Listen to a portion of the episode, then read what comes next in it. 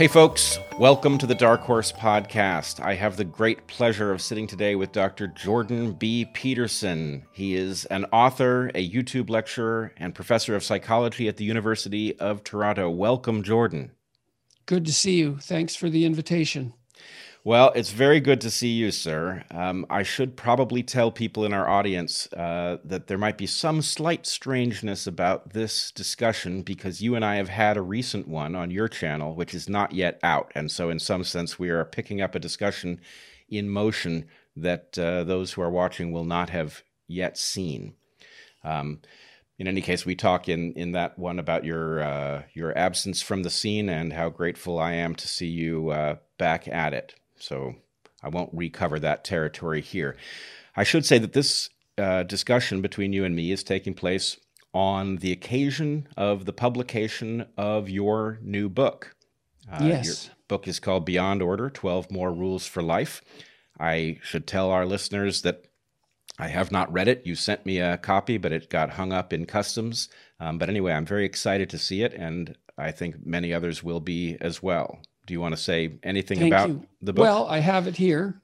Perfect. It, as you said, it's out today. Um, it's making the scene, I guess. It's number one in Australia and number two, which is quite nice. I've and 12 Rules is number five. So that's was kind of remarkable to see today. And so thank you to all the people in Australia who are reading me. I appreciate that very much. I hope people find the book useful. Um, I tried to put as much care into it as I put into the first book, and I hope that's reflected in in the book. Um, and I hope they make a nice balanced package. Uh, the first one concentrates more on excesses of chaos associated with uncertainty and the unexpected, I suppose. And the second one concentrates more on the danger of excess order. And those are the two great dangers, I think, great two of the greatest dangers, the pathology of social structures and the and the danger of everything that we don't understand. And so those are two of the major things that people have to manage in life archetypally speaking universally speaking. Um, and so that's the basis for the books. Now uh, obviously this is the first 24 rules for life that you came up with. I know you generated a long list initially when you uh, started on the project presumably people should read both of those books if they're interested in your top 24 is there a reason that they should read uh, the first uh, one before reading the second one or? I hope not. Uh, i didn't write them that way. I think that they complement each other. So if, if you read both of them both of them are better. But i designed each of them to stand on their own. So and I, I hope they do that. Each of the chapters, as well, I would say, so there's a chapter dedicated to each rule, also stands on its own, but they are thematically linked and they play on each other. So hopefully the whole is greater than the sum of the parts. That's the that's the whole point of writing a book. Uh, and hypothetically, I managed that. And uh, I should say that th- these are not the only two books you've written. You also famously, at this point, wrote uh, Maps of Meaning much earlier in your career, um, a very different style of book. Um, I would say um, more analytical and less dedicated to providing people uh, useful advice on how to to work through the the various trials and tribulations of life. Do you want to say anything about about it? Well, I wrote it obviously to communicate with people, but I wouldn't say that was my primary goal. Um, although perhaps that should be the primary goal of an author. I wrote it to figure something out. You know, it was a, it was an investigation, and writing is a protracted form of thinking. And the advantage to writing as thinking is that you, writing makes you smarter than you are without the paper and pencil or, without the computer, especially the computer, because the computer can enable you to edit. Editing has become effortless in some sense. Back when you used paper and pencil, there was a tremendous amount of labor involved in editing, not, not just mental labor, obviously, reconfiguring the ideas, but actual muscular energy. Um, or even with a typewriter, it was very difficult to produce sequential drafts. You have to retype whole pages, or or it would become an unreadable mess. But with a computer, you can incrementally improve indefinitely, and so you can have a very long discussion with yourself. And I took full advantage of that when I wrote Maps of Meaning, and I was trying to I was trying to account for malevolence of the genocidal sort, I suppose, at the individual level, motivation for, for genocide. Um, and then to also try to outline how that might be avoided, given that it's a f- pronounced human propensity, far more pronounced than we like to admit. And I, I spent 15 years thinking about that. Um, and that was Maps of Meaning. It's a very difficult book. It was difficult to write uh, I found it difficult to read when I re- when I've reread it. There are chapters that I really have to think hard about to to to fully understand, even though I wrote them. They it's because I stretched myself to my intellectual limits, maybe beyond in, in some ways. Um, all of the many of the ideas that I developed in 12 Rules for Life and in Beyond Order stem from maps of meaning. So, and certainly much of what I've done in my career as a lecturer owes its success to the the 15 years of three hour days roughly speaking that i put in on that book. And so it was an unbelievably useful exercise uh, so, so, i don't I, I don't know if you'll uh, recall, and I, I admit I'm not certain of what the exact scope was, but you and I have discussed before the fact that my very first evolutionary project, when I was an undergraduate working for Bob Trivers, or working with Bob Trivers, I did a project in which I analyzed the Holocaust through an evolutionary lens and uh, effectively reached the conclusion that these that um, that Hitler was a monster, but that he was a rational monster, and that it is very important for us to understand what that means. That this was uh, too easily dismissed as insanity um, rather than um, depravity of a recognizable kind. And yes, well, it's important to give the devil his due. And when you when you discount something of that magnitude, you risk failing to understand it. You think of it as a one-off in some sense. And that may be true, although it's not as if genocidal acts are one-offs. They're very common, unfortunately. Um, you can make a strong case that there was something particularly egregious about the Holocaust uh, although there were 20th century catastrophes that were arguably of, of, of comparable horror, if you want to compare, dare to compare horrors, but terrible things happened in Maoist China and in Cambodia and in the Soviet Union. And um, perhaps all of that wasn't undertaken with the blood, th- blood curdling efficiency of the Third Reich that's part of what makes that story uniquely horrible. But I, I, I, I agree with you that discounting it as a form of psychopathology is not very helpful, especially when you think that there was a whole cu- country involved and more than that, really. So, yes, I think um, a, I do think there was something special about the Third Reich, but it was a variation on a theme that is much less unique. And that, in some sense, is now a problem because, um, in my opinion, the only way to prevent these things from continuing to happen is to understand what it is in human nature that causes them. And that, in fact, um, well, all right, let's start with the dangerous argument, shall we? God, yeah. Uh, here, let me let me uh, talk by analogy. Um, let us just say that all of us, because for very for many reasons, are likely the descendants of uh, women who were raped at some point in history, and we likely all carry the genetic capacity to engage in it as a result. But most men that I spend time with, I believe, are actually not capable of this. And they're not incapable of it because they're genetically incapable. They're incapable of it because development took that option off the table.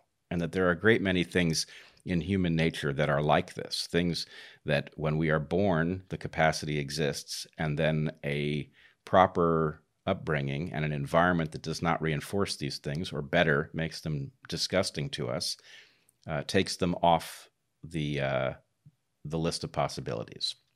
And I believe that genocide. Let, let me let me add something to that. Tim. Please, let, you tell me what you think. Well, there's there's two things I think that take it off the table.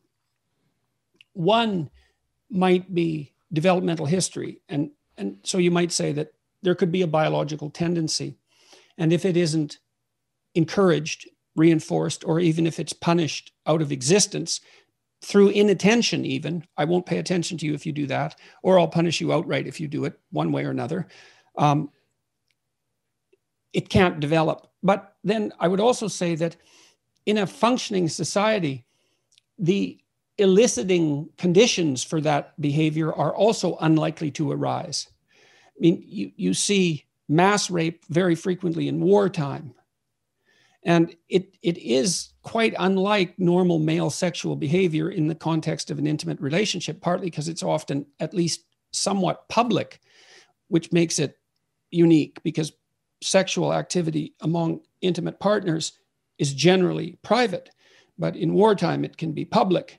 And so I would say that we protect ourselves against that biological propensity, that genetic propensity, partly through socialization by, by bringing aggression under control, especially in its sexual elements, but also by structuring our society so that we never allow ourselves to go somewhere where those motivations are likely to emerge and also where they wouldn't be immediately punished out of existence. But that can happen. I think you see those sorts of things happen in the midst of riots, for example, where you know a law-abiding person, a generally law-abiding person, will get caught up in the chaotic frenzy and find themselves doing things that they had perhaps never done before.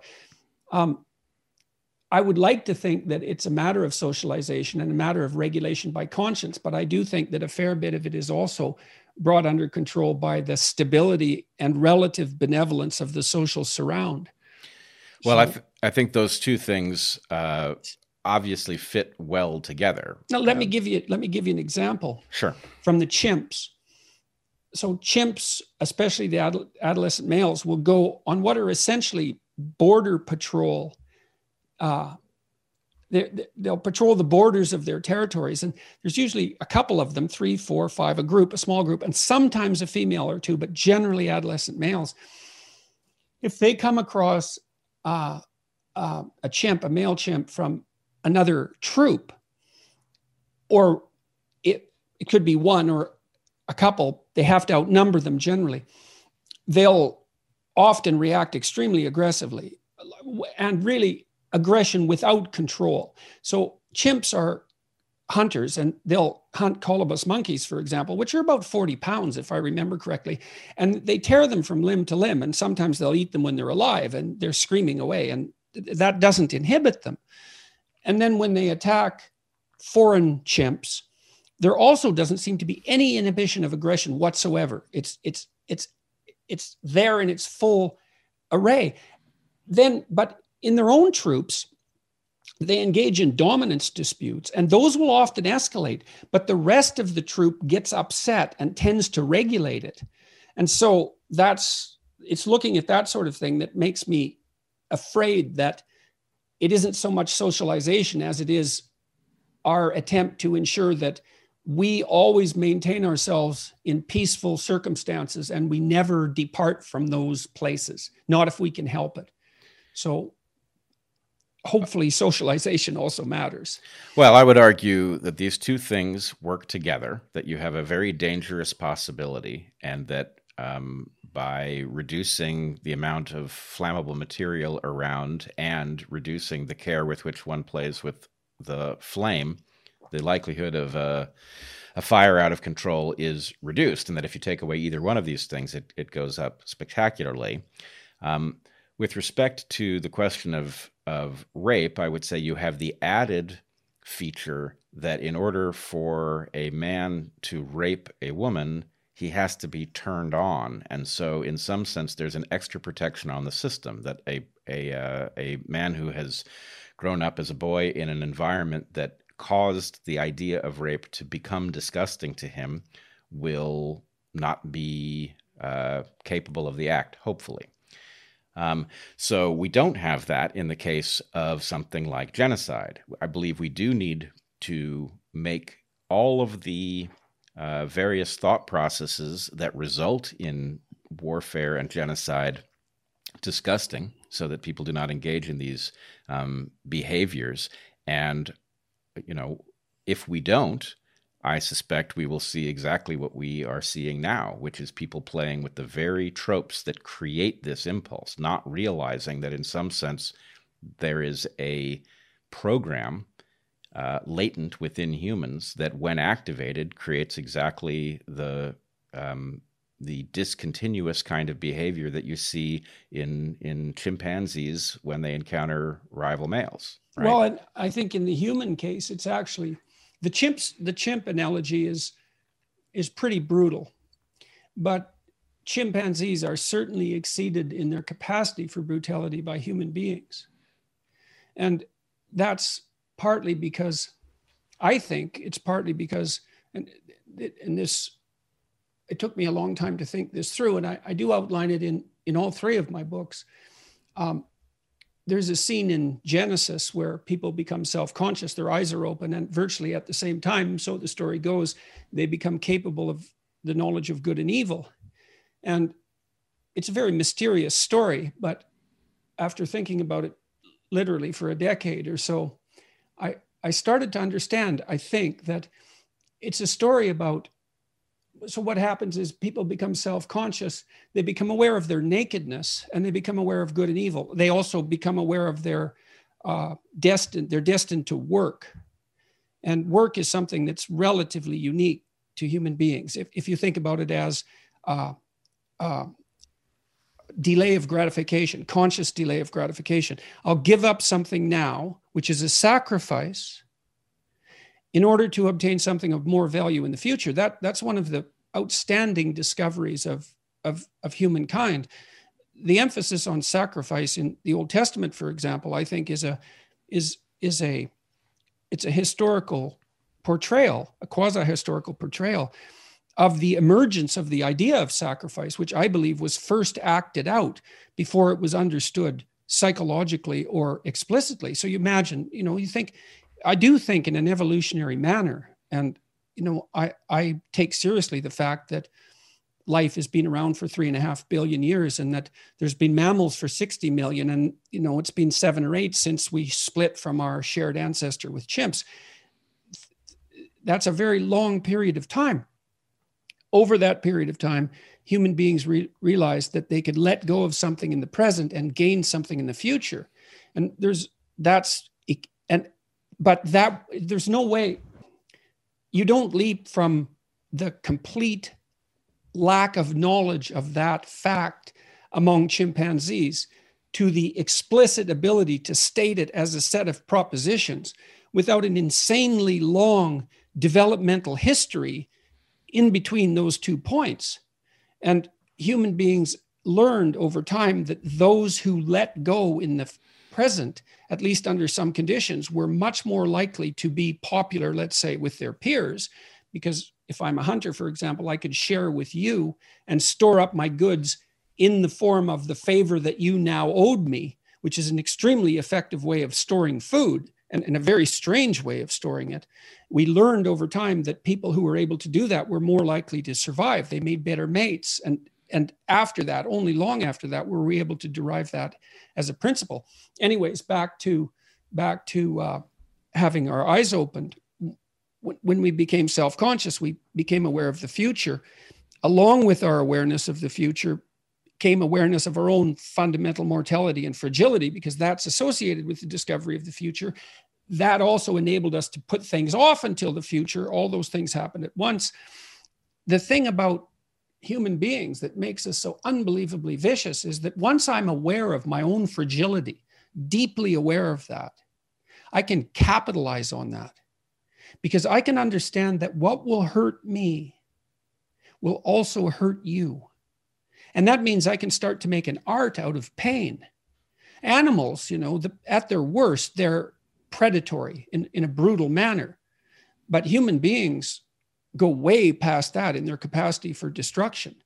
And it isn't only that the the capacity that we have because we are aware of our own fragility and so can artfully use that awareness on others it's also that we have motivations that animals don't have too like very complex motivations of revenge and resentment and they're very very very dark dark motivations. And i think part of the reason it's so difficult for us to understand our own behavior in relationship to events like like the Holocaust is that to really understand that you have to look in places that are so dark that looking there is is in itself virtually traumatic. And so people don't. And i understand why but i don't think we have that luxury unfortunately. I would say that exactly. We don't have the luxury. And it's not that everybody needs to look deeply into those dark places, but we need to agree that it has to be done, that people who are capable of figuring out what's there have to be licensed to do it, and uh, we have to avoid demonizing them f- for uh, thinking about it and discussing it. But I want to go back a little bit. Um, a lot of what you say resonates with me here. I suspect the answer with respect to what animals do and don't do is um, more nuanced than than you're thinking. So, for example, I can easily come up with several examples um, from various species of what appears to be an impulse toward delayed gratification. I don't think. Oh, in- I know it's there in its nascent form, and and, and you certainly see it acted out. Um, I don't. I, I mean, it's built into animals like insects, like bees, for example. It's built into beavers. Um, you, see, I think you see instinctual. There's instincts that mimic delay of gratification, and I do think it's there in its nascent form. I mean, like languages, for example, in chimpanzees, they can get some distance with language, although not very far. You know, it's vir- there's virtually nothing that you see in human beings that you can't see echoes of in other animals.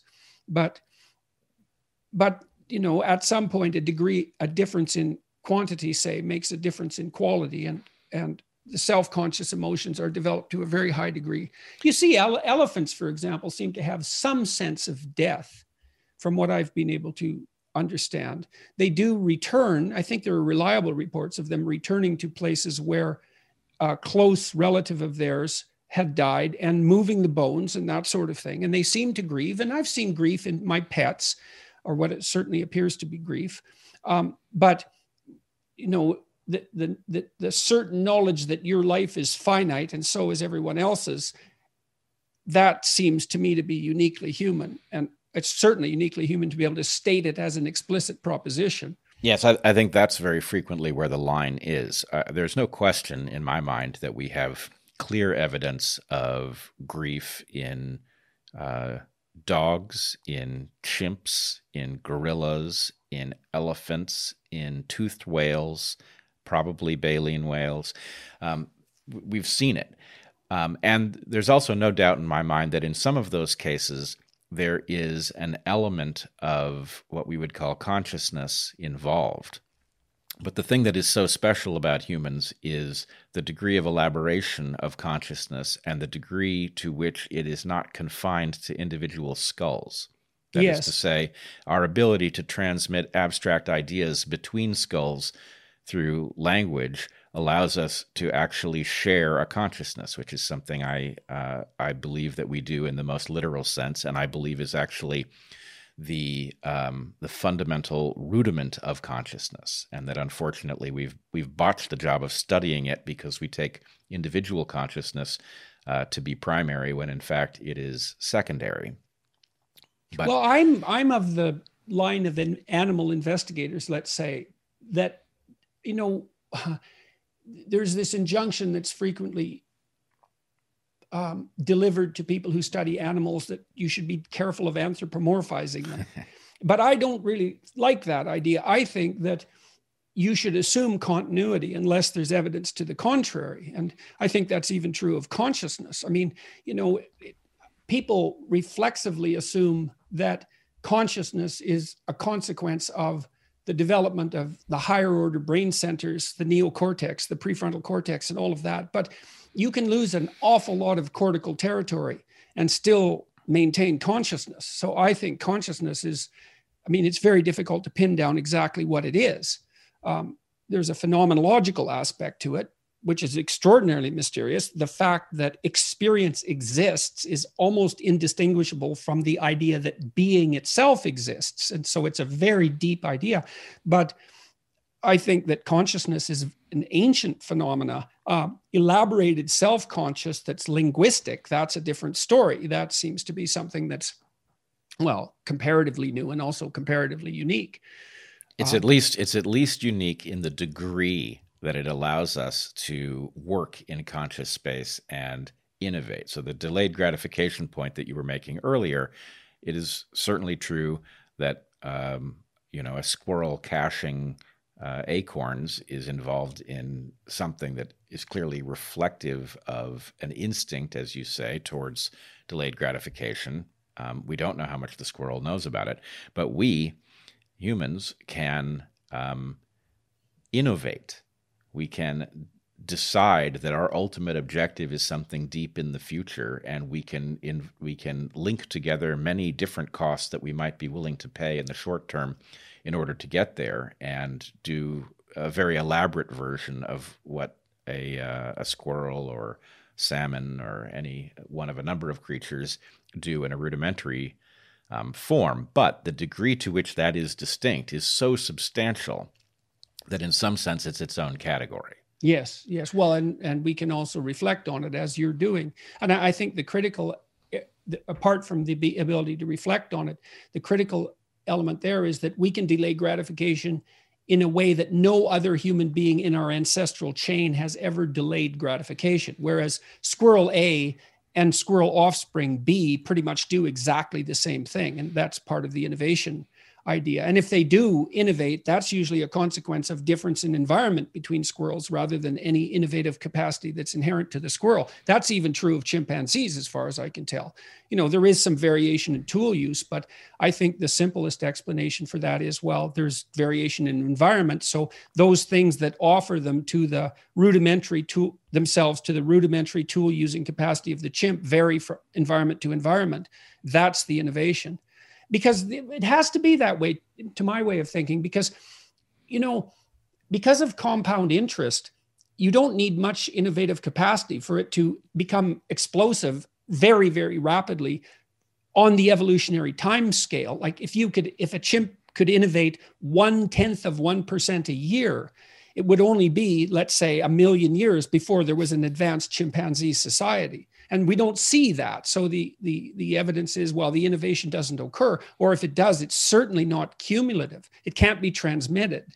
And that's also something of, of crucial importance. Or it exists in a, a bounded context where it pays less and less. Basically i would argue you would i mean a you do see roughly what you're describing in the 6 million year trajectory from our our split from chimpanzee ancestors um, you know, we have seen a uh, we have seen several cumulative booms.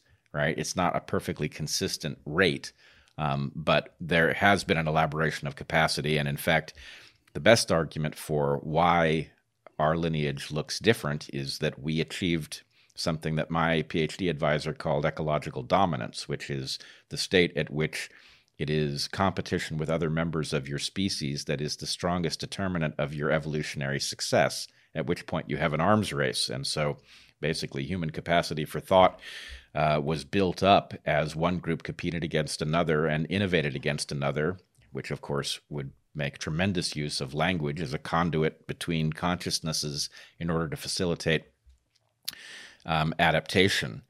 Um, so, in the chimp case, I would argue the very limited capacity to transmit abstract ideas between chimps is um, running up against the degree to which one can escape the uh, the limits of the ecological context in which the chimp finds itself. So um, there's the capacity for cumulative culture, even in chimps, um, but its ability to extract more and more from the world is limited by the ecological context. So I I, I know something that, that I'd like to talk to you about. I, I have some evolutionary ideas. I've been wrestling with these for a long time about the origins of, I suppose, the origins of religious ideas, the evolutionary origins of religious ideas. Um, and so I'd like to run those by you a little bit. Can I can I put you on pause? This uh, you certainly can. You uh, you reminded me of what I wanted to talk to you about uh, as a result of what you were saying in that last segment. Okay. And it is exactly on this topic. So we are we are converging here. So my point was going to be that actually belief in something like an afterlife is mm-hmm. ev- it's consistent at least with the hypothesis that evolution is extending the possible if gratification can be delayed gratification can be delayed till after death right? That in effect, by building an afterlife on which you reflect during your actual life, one can effectively reschedule the rewards such that it is fine by you to pay a cost that you are not repaid in life, thinking that it will be repaid later. And in some sense, it is repaid, but not in the form that the mythology would tell us. It's repaid in the form of your descendants, the carriers of your genes, being well positioned in their future going forward. And so, uh, to see, it's ideas like that that that motivated, at least in part, the discussions that I had with Sam Harris, because that's a really good example, assuming that it's valid, and it might be, and it might not be. Like we can't tell. Um, that's that's an idea. Let's say your your proposition is that's an idea that, in some sense, is objectively false, but evolutionarily true. Metaphorically true but literally false. Yeah. yes yes but but but because it it it furthers adaptation and it's it's at some point it's difficult to at some point you have to make a distinct it's difficult to draw a distinction between truth as it's uh, defined pragmatically and on the darwinian landscape and truth as it's defined when your when your concern is the nature of the objective world um, and and that that was really at the core of the discussion that I wanted to continually have with Sam, and I think did have with some degree of success. Um, so um, I, I, agree with what you just said, and the the difficult point. Sometimes I can make this point to the scientifically minded about the phenomenon of religious mythology it becomes very difficult to make the reverse point, which I heard you just make there, which is actually, if you look at the way we do science, effectively we start out with a large uh, fraction of a model that we have for some phenomenon. And the large fraction is effectively metaphorically true, literally false. It's good enough in order to operate in the space, but it's not accurate if you pursue the phenomenology and over time, what you get is models that contain less and less of that metaphorical truth and are closer and closer to literal laboratory truth. You never get to zero, right, as far as we know.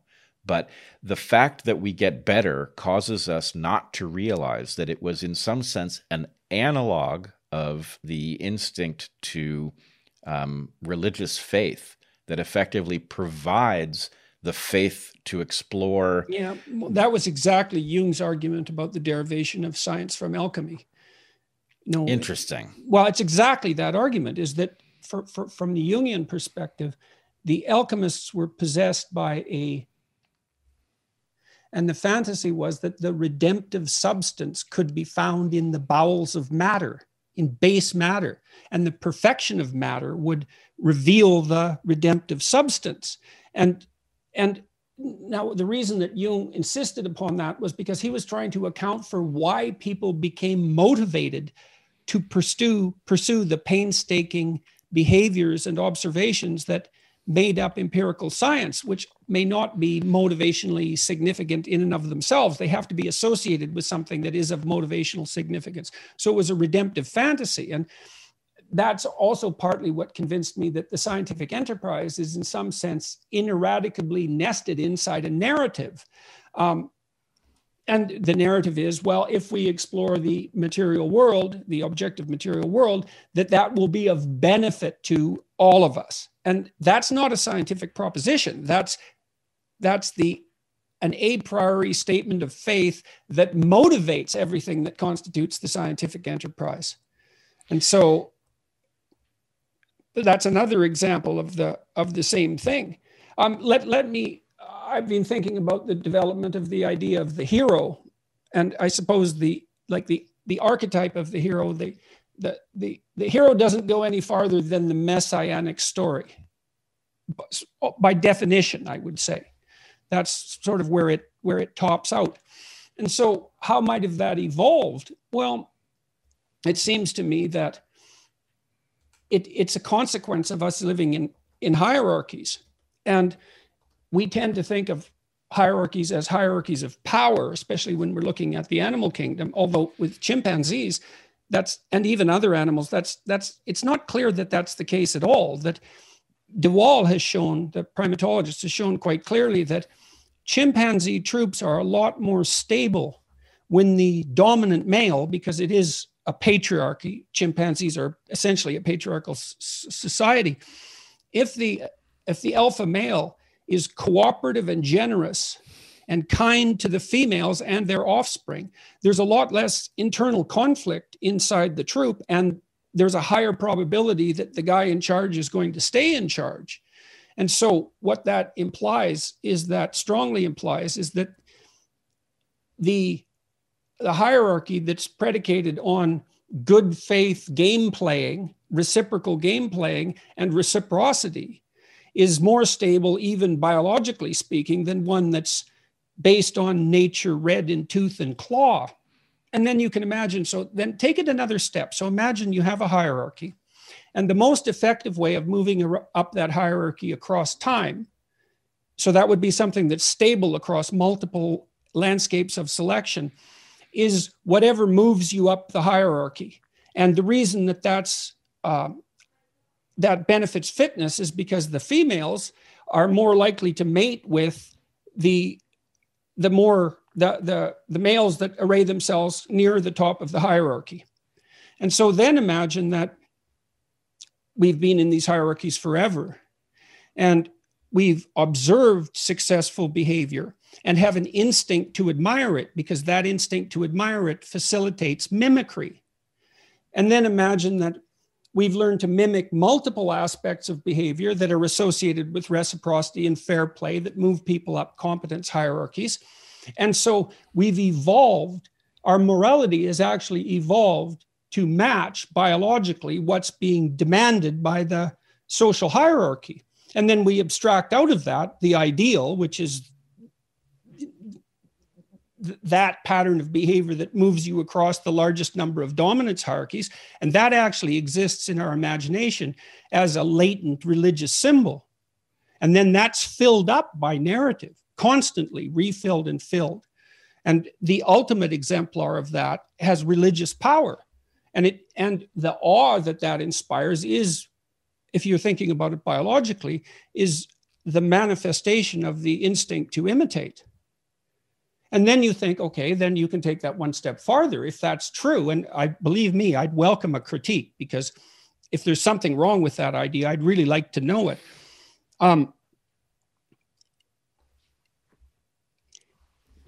that that ideal does in fact end up being the most effective way to live in the broadest possible sense and so it's valid and then you might ask, well, is it objectively valid? And that's a very difficult thing to say because generally we're not very good at looking at complex patterns as objective reality. We, we tend to have to reduce things to their material substrate, and we can get a grip on what's materially true as we become more and more reductionistic. But at those higher levels of abstraction, you know, like hierarchies have been around for a very, very long time.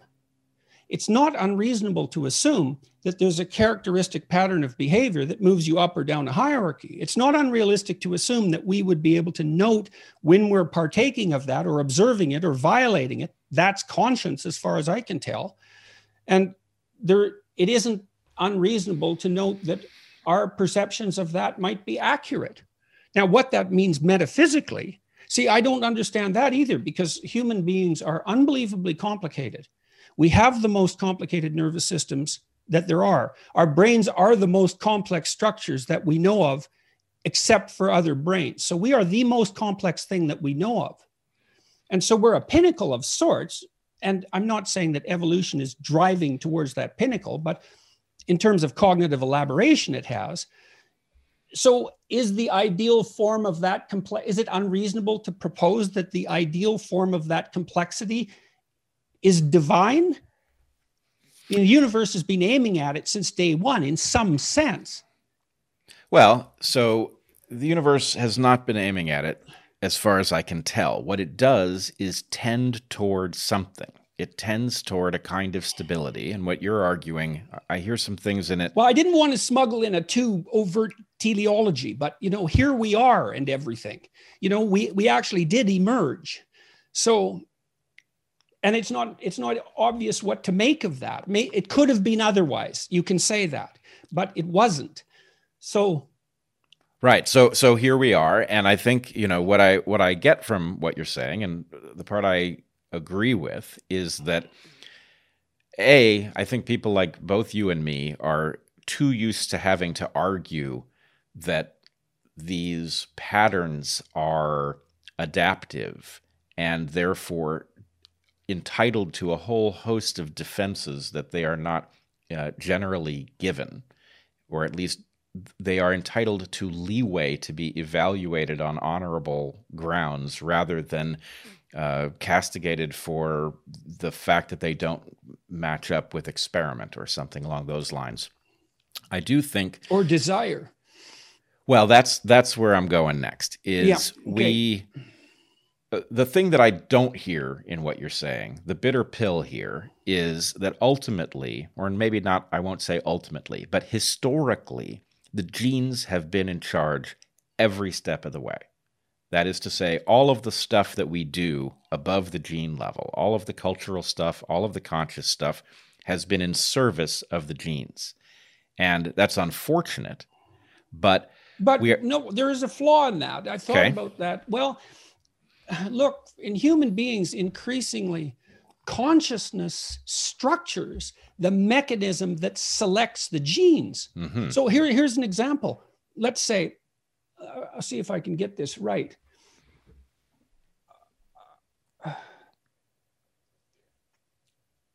So imagine, for example, that that you live in a, a hunter gatherer troop and you have a great hunter in your midst. And he's great for two reasons. One is that he can hunt, but the other reason is that he shares. And so that makes him a really great hunter. And so you elevate his status. Now you you elevate his status. It's like you all vote, all the men vote. Here's the good guy. He's he's on top. Now the price you pay for that is a reduction, at least on one level, of your own biological fitness, because by elevating him up the hierarchy, you increase the probability that he's going to be chosen as a mate. Now the benefit of that, however, is that you know you get to eat and you don't die. So, but but my point here is is that by that continual voting on what constitutes competence and the arrangement of those hierarchies, our conscious minds have structured the landscape that actually selects. So the so men vote on which men are likely to mate, and then the women compete for access to that victor. And so both men and women are behaving in a manner that privileges certain kinds of genetic manifestations. And so the consciousness is shaping the genes as much as the genes are shaping the consciousness? Um, the consciousness is in control of the behavior, but it is subservient to the objective of the genes. And unfortunately, I think you're the situation is that you've been handed a feeble toolkit by evolutionary biologists and are trying to make sense of the world as if it was higher quality than it is. So I don't want to drag uh, you or our viewers too deeply into the weeds here. But my claim is that my field is divided between two camps that are incorrect. One camp are the kin selectionists, right? People who view this as narrowly genetic. These are my intellectual ancestors. And the other group are the group selectionists who have understood something else, which is that essentially um, altruism pays and there are certain places you can stand that it appears that that is a driving evolutionary force whereas mathematically it is very difficult to make a robust model of this sort at least not a realistic one my point would be the kin selectionists have understood one part of the logic correctly but they've instantiated it too narrowly the group selectionists have found a fiction but just as we were describing 15 minutes ago that fiction has actually given them license to explore a very fertile piece of evolutionary territory, which is the landscape of cultural evolution, right? Cultural evolution does not make a tremendous amount of sense through the narrowest kin selected lens. It makes a great deal of sense through the um, group selected lens, but the gateway is fictional. And so I think it, you have, for me, you have to bring that down to earth more before I can completely follow what what you're. Yeah, I'm going to harass you about critiquing my specific point after that. Anyway. Okay, good. But, but so I, am trying to follow, but I, I some examples would probably help me make sure I'm following you. Let's take your example and let's put it into what I think the right way of resolving this conflict in evolutionary biology is. So I would argue that the right way of viewing this is something called lineage selection. Now, a lineage is an individual and all of that individual's descendants. Okay? And my point is that is actually a valid uh, target of evolution.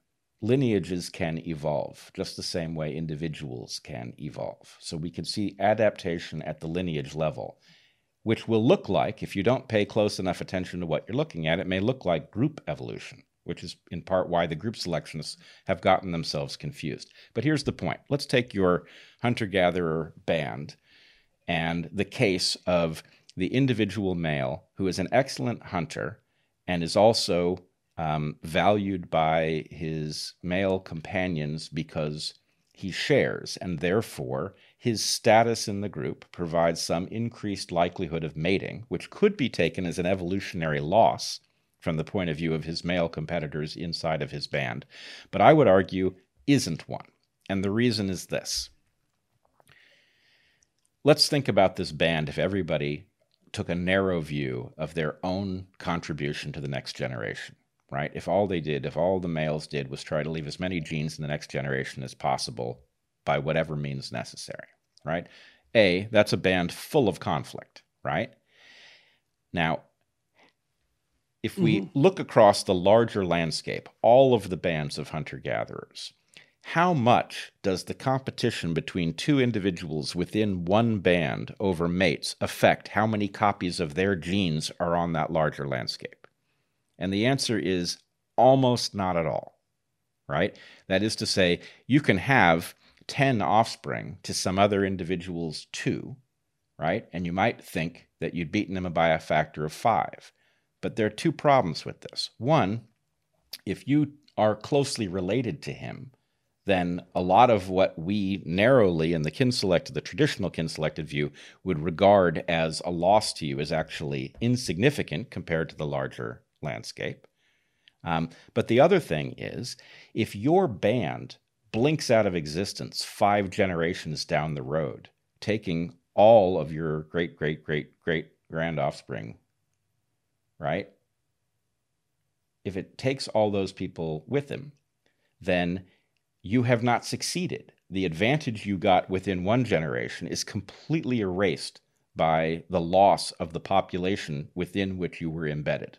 So the point is, if we really understood the mindset of the individual in rational evolutionary terms, we would understand that they, in some sense, will be built, they will be wired and programmed to behave in such a way both to advance their own genetic interests and to protect the long term uh, population well being that allows those genes to circulate, right? They will effectively be protecting a gene pool.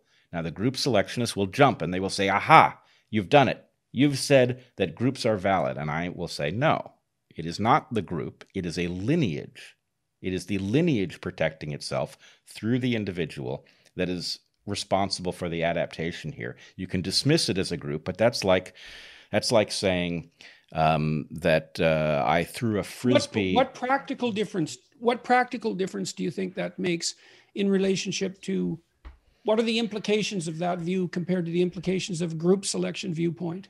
Well, they're subtly distinct, but I would argue in the end decisive. So, for example, if you take the group selection view and you do not recognize the game theoretic instability at its core, then you may struggle to find a formulation of Marxism, for example, that realizes the full benefits of human cooperation, not realizing that the structure you build will be inherently unstable and that you have to actually correct for that instability, which will either happen through brutality, which you don't want, right? Or you will have to architect something much closer to what Elinor Ostrom discovered in her Nobel Prize winning work about the way uh, indigenous peoples do this very job.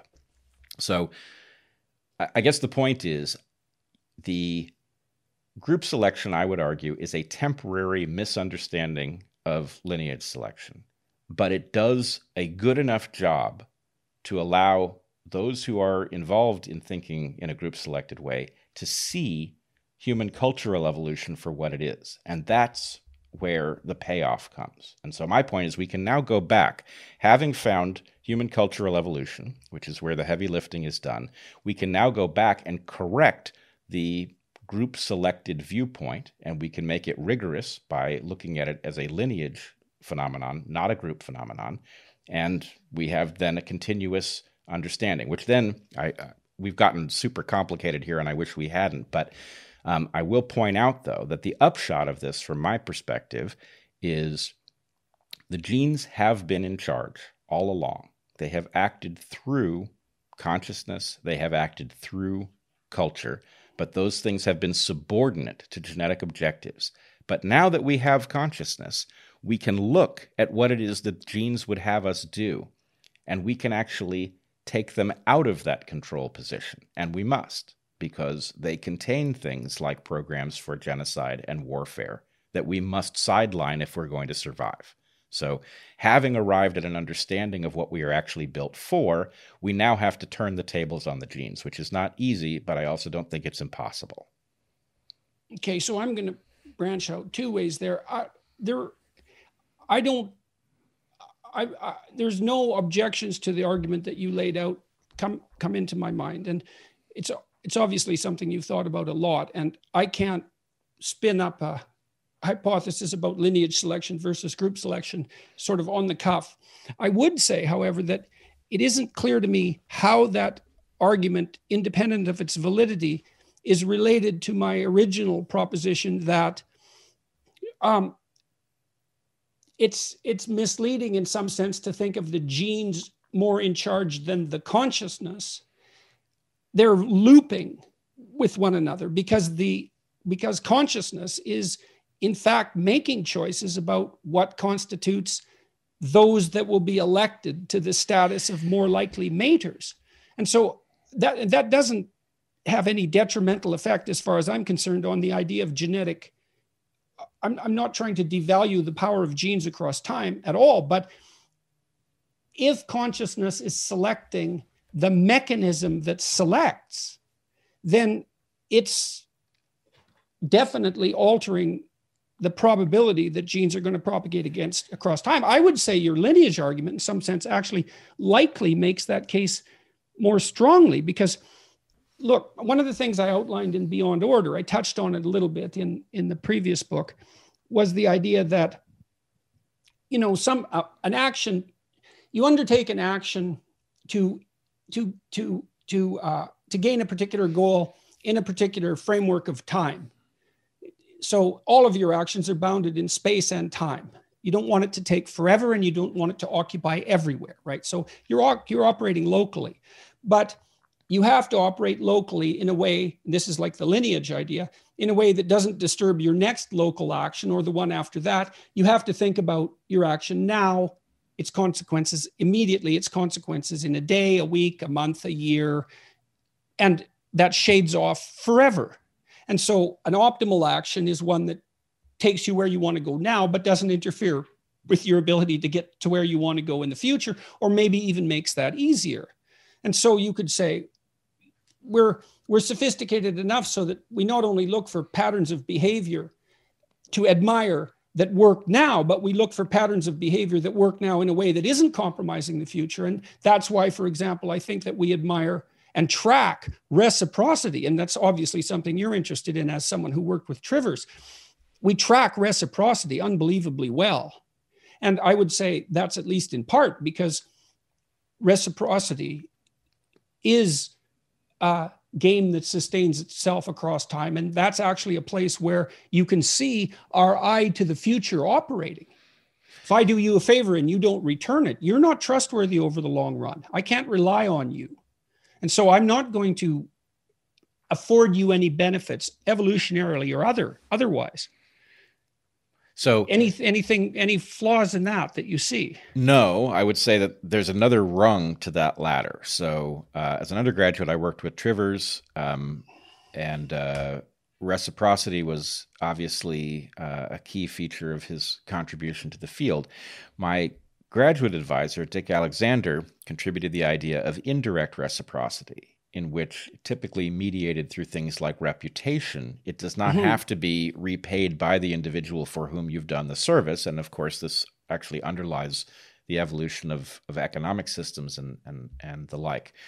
Um, but I want to go back to the question you asked me about um, whether or not the genes are not, in fact, in some ways subject to the, the consciousness.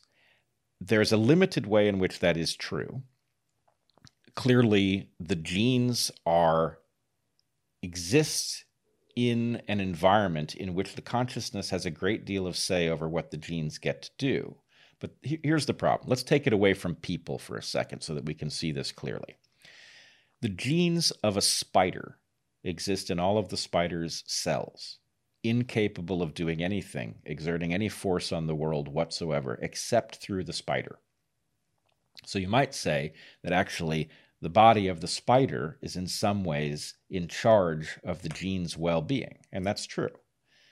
But if you had a group of spiders that woke up to the fact that their bodies were in fact in charge and that their genes couldn't force them to do anything, and those spiders decided instead of in- investing in spider ecology stuff, they were going to invest in um, uh, spider hedonism, right? Something like that so that the spiders were just doing what their bodies felt like doing and not what their genes wanted them doing, which is to spread those genes, um, then those individual spiders would indeed be in control. They could do exactly what they wanted.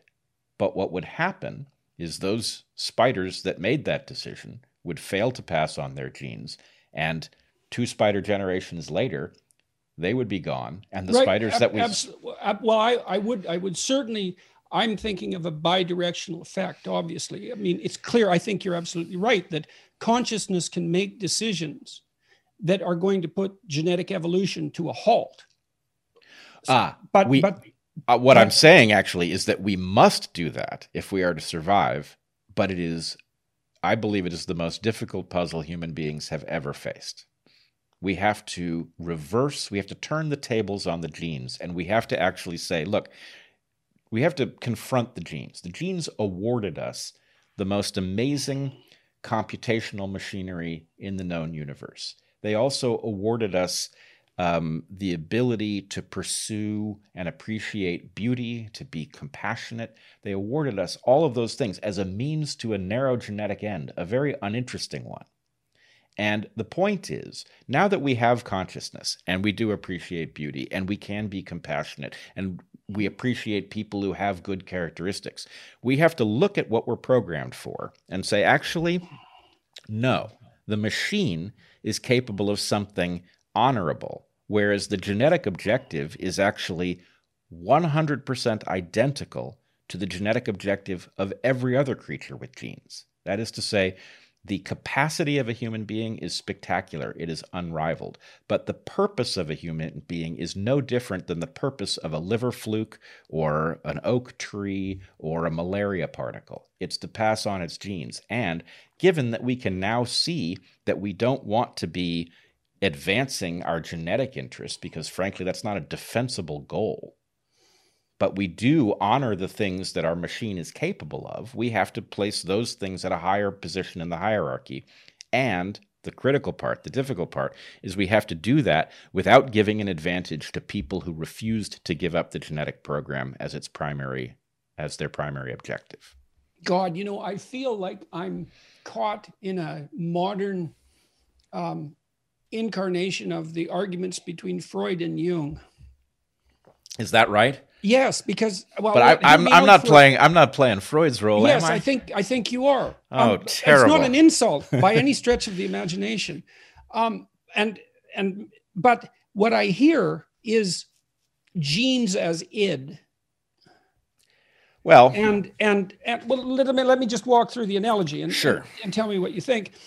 Genes as id and superego as control mechanism. So what what you see in Freud continually is the idea that base impulses have to be inhibited and that that's actually the primary function of civilization. And you know the, the brain is an inhibitory mechanism in large part and so there's a neurological rationale for that. We shut off many things all the time. We they're they're lurking and ready to leap forth but they're inhibited. But there's two ways of thinking about such things as the regulation of aggression. Let, let's let's and we let we can work with aggression and sexuality. Those those they come together. We started with rape. They come together very well there. So, um, do you inhibit aggression? Do you inhibit sexuality, or do you spin them together with a variety of other impulses and make them into like a, a dynamic and harmonic game? Where they have their say, where you have access to their force, but but they're not manifest in a way that is incompatible with long-term reciprocity. And then I would say I wouldn't underestimate the genes because I, I think that not only do they code for the aggressive impulses, which they clearly do, and the sexual impulses, which they clearly do, but I think they also code for behavioral patterns that represent the integration of those into a reciprocal game. I think we're sophisticated enough biologically for that. And that's why I think that we admire, that's why we have the capacity to admire high order ethical behavior.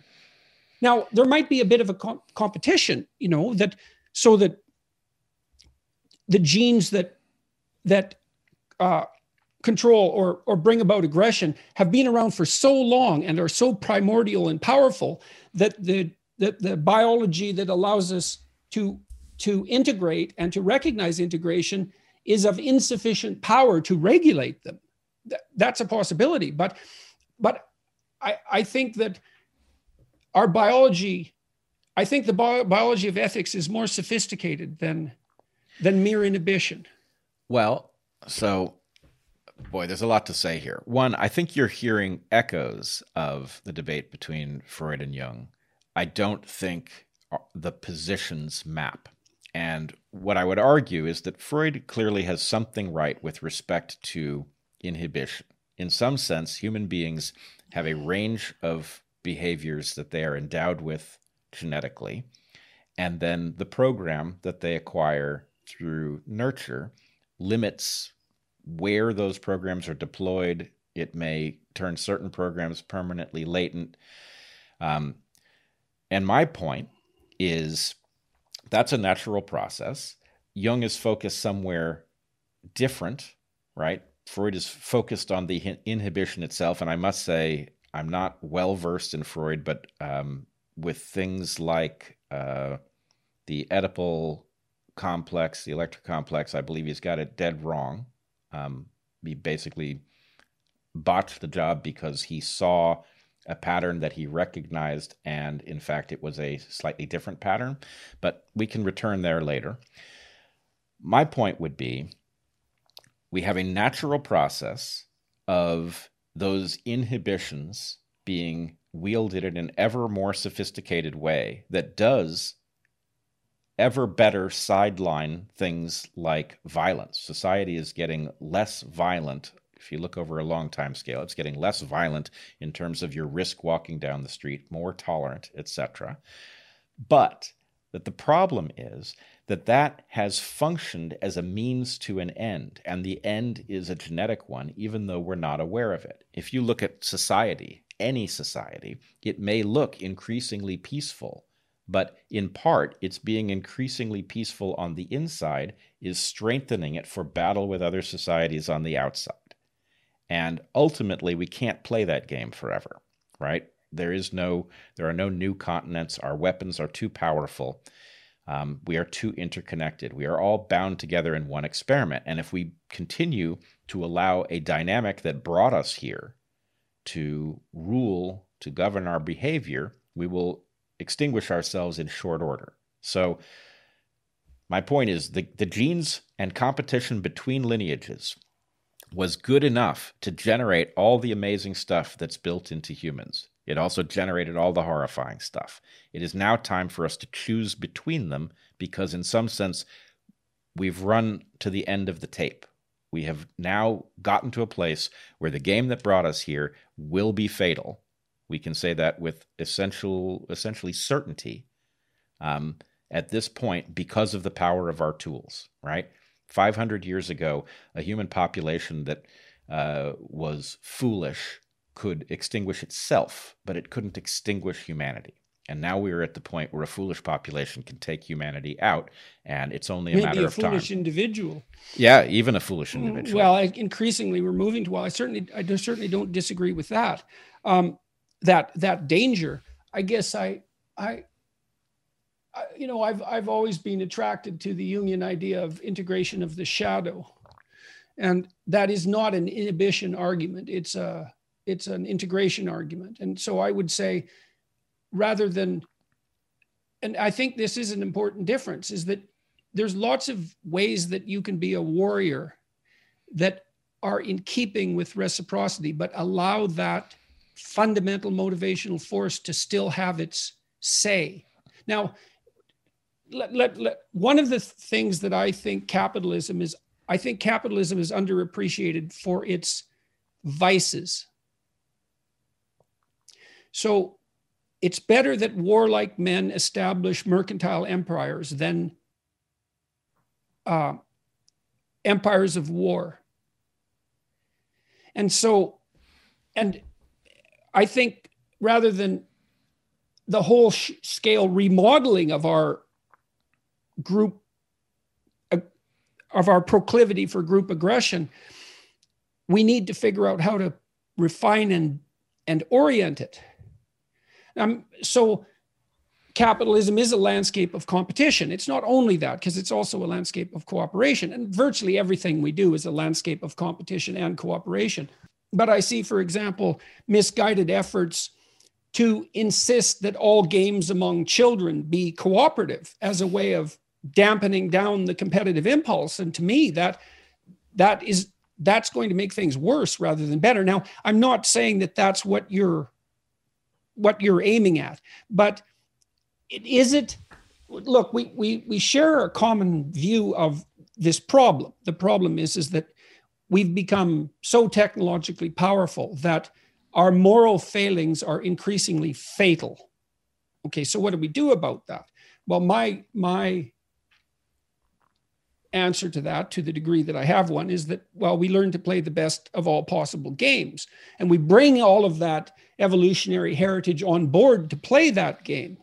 And that's a that's a sublimation and a sophistication. And and it, it's sort of Piaget rather than Freud in some sense. Yeah, I would say uh, I think we're in near perfect agreement here. We have to learn each other's language about it. Yes. But what I would say is you know, uh, an explosion is a very dangerous thing, but it's a marvelous thing in a cylinder where it can be used to do physical work. Mm-hmm, mm-hmm. And so the point is, yeah, let's not pretend that we are something other than we are, but let's take those impulses and channel them to something productive. And so yes. this, this is actually well, that's re- good because I can bring that back to my book now because that's what I'm that is really what I'm trying to do in these three books is to say, well, look, don't underestimate your downside, your capacity for mayhem, but don't assume that that makes you unredeemable. Don't be so afraid of it that you can't admit to it. That'll make it even worse. And find something better to do. We're jealous and resentful and, re- and vengeful and bitter and all of those things. And I also, especially in chapter 11 of the new book, try to explain why we have those motivations and why they're so powerful. Again, to give the devil his due. But to say nonetheless, well, we have to get beyond that, despite the fact despite the reasons for our motives, for our dark motives. Well, so, I, the thing is, we know that we are capable of marvelous things. And frankly, I don't think this puzzle is as hard as it seems if we set ourselves to it. If we're continually battling over whether or not it's real, then I, I don't think we're going to make it. But okay, so let me let me offer you a practical problem. I've been talking to uh, Bjorn Lomborg and Matt Ridley on my podcasts, and they're future optimists. In in within a materialistic framework, fundamentally, both of them insist that things are not as dire as they're painted. But regardless of that, what they do point to, like um, um, Steven Pinker, I would say, is that we've made tremendous progress on all sorts of dimensions in the last three or four hundred years. And there's every reason to assume that we could continue doing that over the next hundred years if we got our priorities straight. It's within our capability. And so you can look at such things. And I think these are hard bits of data, although time frame is always a problem. Um, we're there are far fewer people in abject poverty by proportion now than there were 40 years ago.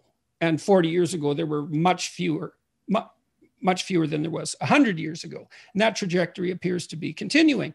We can continue to make incremental improvements in the material well being of everyone by and there's limits obviously and the economists and the biologists argue about what those limits might be but one of the problems with that view is that it's not saleable you know it doesn't have for some reason it doesn't have the kind of motive power that enables people to get on board and get enthusiastic about it well i also don't think i don't think it's i must say i have mixed reactions. I'm a I'm a fan of Ridley's, uh, not so much Lomborg's, um, and I have mixed feelings about Pinker's view. There's obviously some truth in it, but I believe it goes out of its way to miss the counter argument. And well, it might. It, it might go out of its way to miss the you know even from from a rhetorical perspective and you know i would look at that symbolically i would say look there's a there's a tyrant and there's a wise king, and they're both there. And if you only look at the tyrant, that's the corruption of society, then you're missing half the story. And I would imagine that Pinker would say, well, people are looking at the tyrant so hard that we need to look at the wise king a little bit more. Well, I, I would take a different approach to this. So I would argue that things have gotten better. The the Pinker pattern is recognizable, but that it is it cannot be indefinitely extended. And that the limit is that we've come to a place where lineage versus lineage competition on a planet of this size with a population as large as we have and the technologies that we've got is a fatal proposition, almost no matter how it plays out. So, in order to take the pattern that has continued to this point and extend it indefinitely into the future, you have to do two things. One of them we've already described, which is you have to take the genes out of the driver's seat, which is frankly in the long term interests of the genes, but genes are too dim to see it. right? So we have to take uh, effectively a something like a Buddhist approach to uh, long-term well-being. We have to become very uh, dedicated to the idea of sustainability. And I realize how hard it is to operationalize an idea like that. But somehow we cannot keep degrading the planet and uh, imagining that we're going to technologically rescue it. Well, we're I already... hope your conscience does that technically well, speaking. I mean, I mean, I'm I'm dead serious about this because you you just said something of crucial importance, and I think it's at the core. There's an argument that's always going on now between biologists and economists. I would say that they're the two camps, and the economists say human ingenuity can continually rescue us from whatever problems are likely to emerge, and the biologists say, well, never forget Malthus. And it's a matter of time frame, which is the argument you made. It's like, well, that's working now. You know, there's that famous bet between um, Paul Ehrlich and Simon. And Ehrlich wrote The Population Bomb. Yep. A very pessimistic book. And he believed at that point, 68, I think, that there would be mass starvation and a terrible shortage of material resources by the year 2000. And he had a famous bet with Simon, who was a genius in his own right, certainly the intellectual match for Ehrlich. And Simon said, No, I'll bet you that everything will be cheaper and people will be less hungry. And Simon won the bet. Now, of course. Ehrlich could say, yeah, yeah, well, I got it wrong by 50 years, or I got it wrong by 100. Time frames deadly, deadly. Yep. So, but but okay, we can take time frames serious seriously. I've been taking this idea of an intrinsic, evolutionarily determined, biologically based ethic seriously. And I think that the voice of conscience is the voice of sustainability and iterability speaking within. And it's not overwhelming. It's not overwhelming because you have to sacrifice the future for the present fairly often it turns out that way right? Because you have to you have to you have to make snap emergency decisions that might not be in your best long-term interest but the long-term interest speaks inside you. Agreed. And, agreed. and so, but less le- okay. less and less well as we have abandoned the mythology that used to undergird it. So as we well, have become a, okay, more so why secular would you say that? why would you say that's a very interesting thing to say. Why do you believe that well, I, I, first of all, the problem with cultural evolution is that if we talk about genetic adaptations, you can look at virtually any creature, virtually any appendage, virtually any behavior in uh, a non human creature in its natural environment and be pretty sure it makes a good deal of sense, right? The stuff that didn't make sense got pruned away. It's not there to see. How it makes sense, that's a tough question, but whether it makes sense, not tough almost ever. In human cultural evolution space, that is not the case, right? We have a huge amount of noise, stuff that will not stand the test of time, that nonetheless dominates our current cultural landscape. And so we can't go into it and assume these things make sense. So, what I'm telling you is that, in my view, the religious mythology was doing jobs that we don't know. Some of them we can mm-hmm. piece together, some of them we'll never understand what the role of a particular mythological belief was. But what we have now is kind of an intermediate level of sophistication where we've gotten past some of the religious mythology, but without the wisdom necessary to replace it with anything that does the jobs that it was doing. And so we're now screwing up left and right, you know. Hmm. That's all- the right way to put it too, because most of this, see what, to me, what's happened is that functional mythology has been replaced by inadequate ideology. And the ideology, and I wrote about this in Beyond Order, there's a chapter called Abandon Ideology.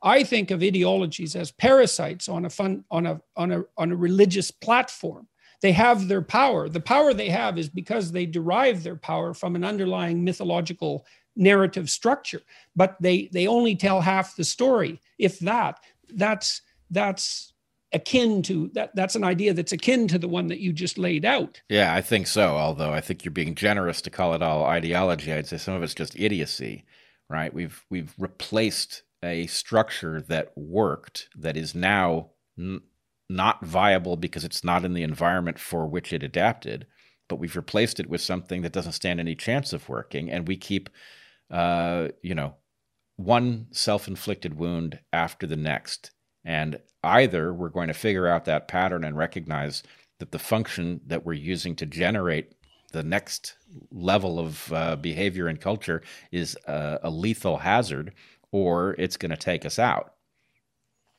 So, I would say the key, if I can go back to what we were talking about a few minutes ago, the key to continuing the trajectory of improvement that has been recognized by uh, Pinker and Ridley, at least, is to understand that it needs to be based on something else going forward, that the limits of the system that they are recognizing, ha- we have to go through a, uh, a revolution in the way we um, sustain ourselves. We cannot fuel it on lineage versus lineage competition. However, what we mustn't do is either create a stagnation that causes the human beings to react in the way that they do when uh, they run up to, against the limits of a landscape, a physical landscape, or run up against the limits of uh, economic growth, both of which would be a disaster. So we have to create a steady state in which we don't degrade the planet, but we do give the human beings the sensation of living in a time of growth. That's going to be the key, right? Human beings, when they are well, I want to I want to decorate that slightly. I mean, sure. part of the problem here too is that I when you're absolutely deprived, having that deprivation remediated is powerfully motivating. But as the deprivation decreases, the motivating power of the remediation decreases. And so I would also say that arguing for the uh, motivational viability of a more generous material landscape is also a, a game that is decreasing in its attractiveness because right. you know one, one of the things i realized a few years ago was that um, if you're stuck in traffic it makes very little difference how expensive your car is. That there's we've we've hit we've hit the point where we most people many people have enough so that having more isn't going to be of that much utility. And i'm not talking about people who are still absolutely deprived. And i understand full well that a large percentage of the population decreasing though it may be are still in a state of absolute deprivation. I'm not and they and they're going to be motivated by the desire for material improvement for sure. But those of us who are in who, who are past that and i would say that's virtually everyone in north america that isn't suffering for reasons that material cannot remediate we're wealthy. We have heat we have refrigeration we have an, infinite expanse of informational technology that can all be improved, but the improvements aren't going to make that much difference. What what's next? Like what do you do when you have enough? All right. So and you try to make everyone else have enough. That's something, right? That's something. And it's worth it. But even that is a that's happening. Right. So I, I realized something uh, over the last several weeks, which is that there's something that has bothered me about the way those of us who um, fear Marxism argue against it. It seems to me that we very frequently say things about how Marxism goes wrong. And these things, uh, I would say them very uh, somewhat differently than most people, but by and large, there's some direct connection between the attempt to create a Marxist utopia and um, starvation, uh, authoritarianism, and I think I know what this is. And actually, it goes back to the question of group selection, which is because these systems are game theoretically unstable because they punish mm-hmm. those who do more and reward those who do less in order to get people who uh, are harmed by that, that is to say, those who tend to contribute more and are therefore punished by such a system, to uh, adhere to it, you have to threaten them. Right. right? They're unplayable games. And you have to enforce them by force because people discover they're unplayable. Right. Yeah. So, so that unplayable game, I just want to elaborate that because yep. you said game theoretic and you're going to lose, you'll know you'll lose a bunch of your audience because of that. But these are, stop me if I mangle this, but game theorists are interested in the repeatability of interactions. And some forms of interactions uh, degenerate with time. Those aren't sustainable. They're not good games. As you play them, you get bored by them or hurt by them. You don't want to keep playing. Some games maintain themselves. And th- I would say we have an ethic that teaches us when we're playing a sustainable game. I think that's the voice of conscience. That's related to the points I made earlier. Your main Marxism as it's instantiated is actually an unplayable game. And you gave a reason is that you you can't set up a system that punishes people that are productive and right. and and rewards people who aren't, even if some of the people are only miming productivity and they're actually power hungry tyrants. You can't clump them in with the competent people and punish all of them. Yep. Now, and, it, know, and if you try, in order to stabilize it, in order to get those who are being punished for contributing not to defect, you have to you have to threaten them so that authoritarianism follows quickly on the heels, as does in many cases the failure of the system to deliver even basic well being, hence yes. starvation. Well, and P- Piaget pointed out quite explicitly, because he was very interested in games as the basis of morality, that a game that you have to punish people to adhere to is going to be outcompeted by a game that people will play by themselves. Bingo. Yeah. So what I a natural so, ethic. So we make this argument. Many of us who have this particular concern, we make this argument or some version of it. Here's the argument that I don't hear. The argument that I don't hear, but I'm certain that I believe and have believed all along, is that equality of outcome, even if you could achieve it, is in and of itself not desirable and certainly unjust. I would love to talk about that. I thought you might. So, my argument is very simple, right? What you want is a system that leverages well being in order to generate uh, improvements. So, in other words, you want the reward that comes from successfully competing to get individuals to contribute to collective well being. The mythology the mythology of, of our economic system is that you're being rewarded for delivering stuff that's good, and that's why you're wealthy, right? Now, it happens that our economic system does a terrible job of this. It enriches lots of people who are actually harming other people. But in principle, if you were economically rewarded for generating well being, that would be a good thing. And it is desirable, therefore, that we have a system in which people who have contributed more have earned the right to live better, and people who have contributed less do not live as well, but live at a respectable standard. And, and the Bitcoin people would really like to talk to you about this, I'm sure. it, they have made mm. themselves hard to talk to, I will tell you. But yes, well, they're hoping it's incorruptible. You know, it can't be gamed as easily, and it's an interesting argument. There's aspects of the argument that are very interesting. Yes, they're they've they're certainly onto something. They they seem to think they've found the ultimate uh, solution to all sorts of problems, whereas I think they found a very promising avenue, but not a, a, solution. I remain to be convinced of that. But in any case, the point is, we on the left, you will very frequently hear that um, inequality is evidence of injustice.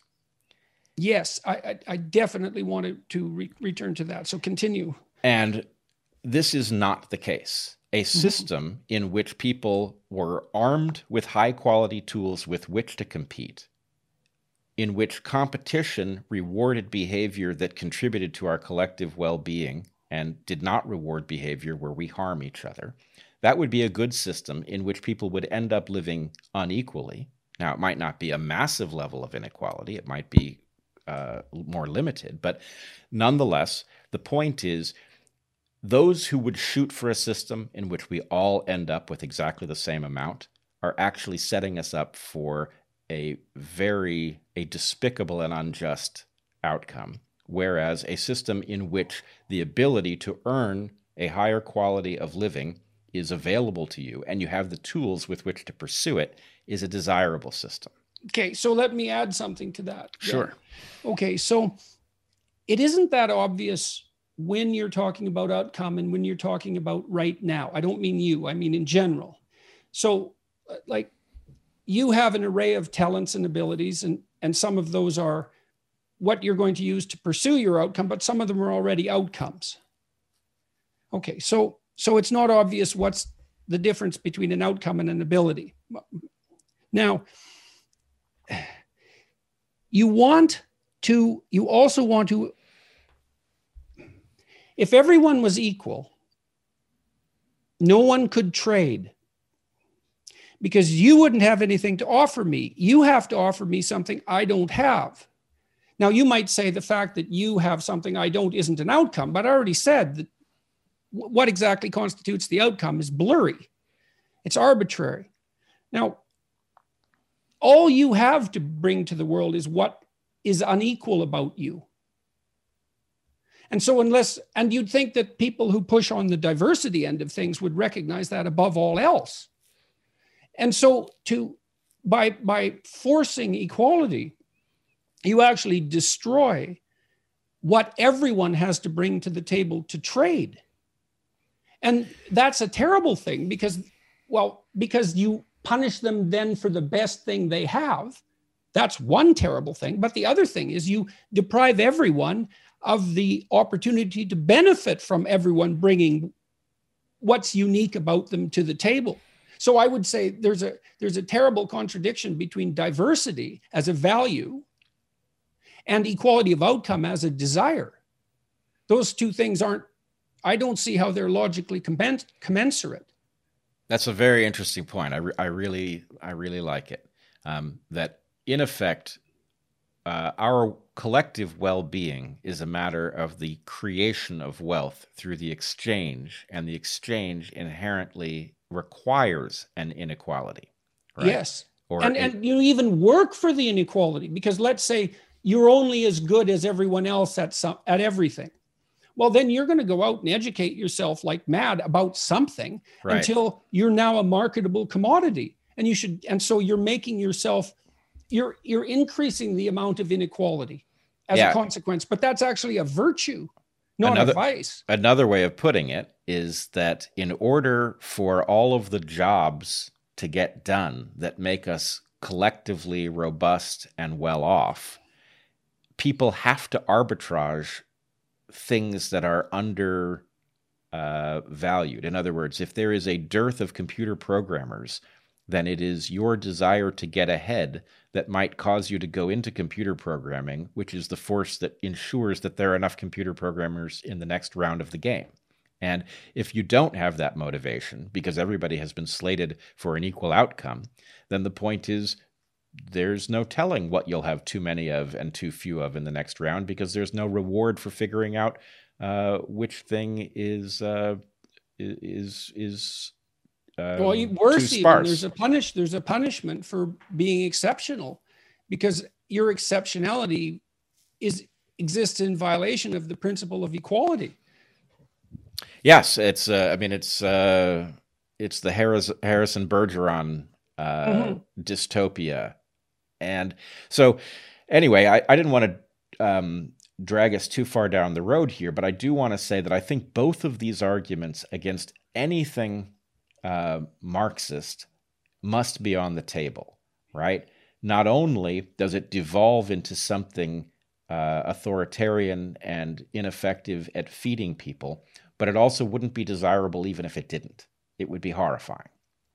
And um, so I want to put that uh, as a counterpoint to what I was arguing for before, which is in order for us to continue through the next several hundred years, let's say, and to continue to enjoy a high quality of living, we have to retool the objectives of the system so that they give the human beings the somatic sensations that they need. We have to feel that we are living in a time of growth because we will be less violent if we feel the sensation.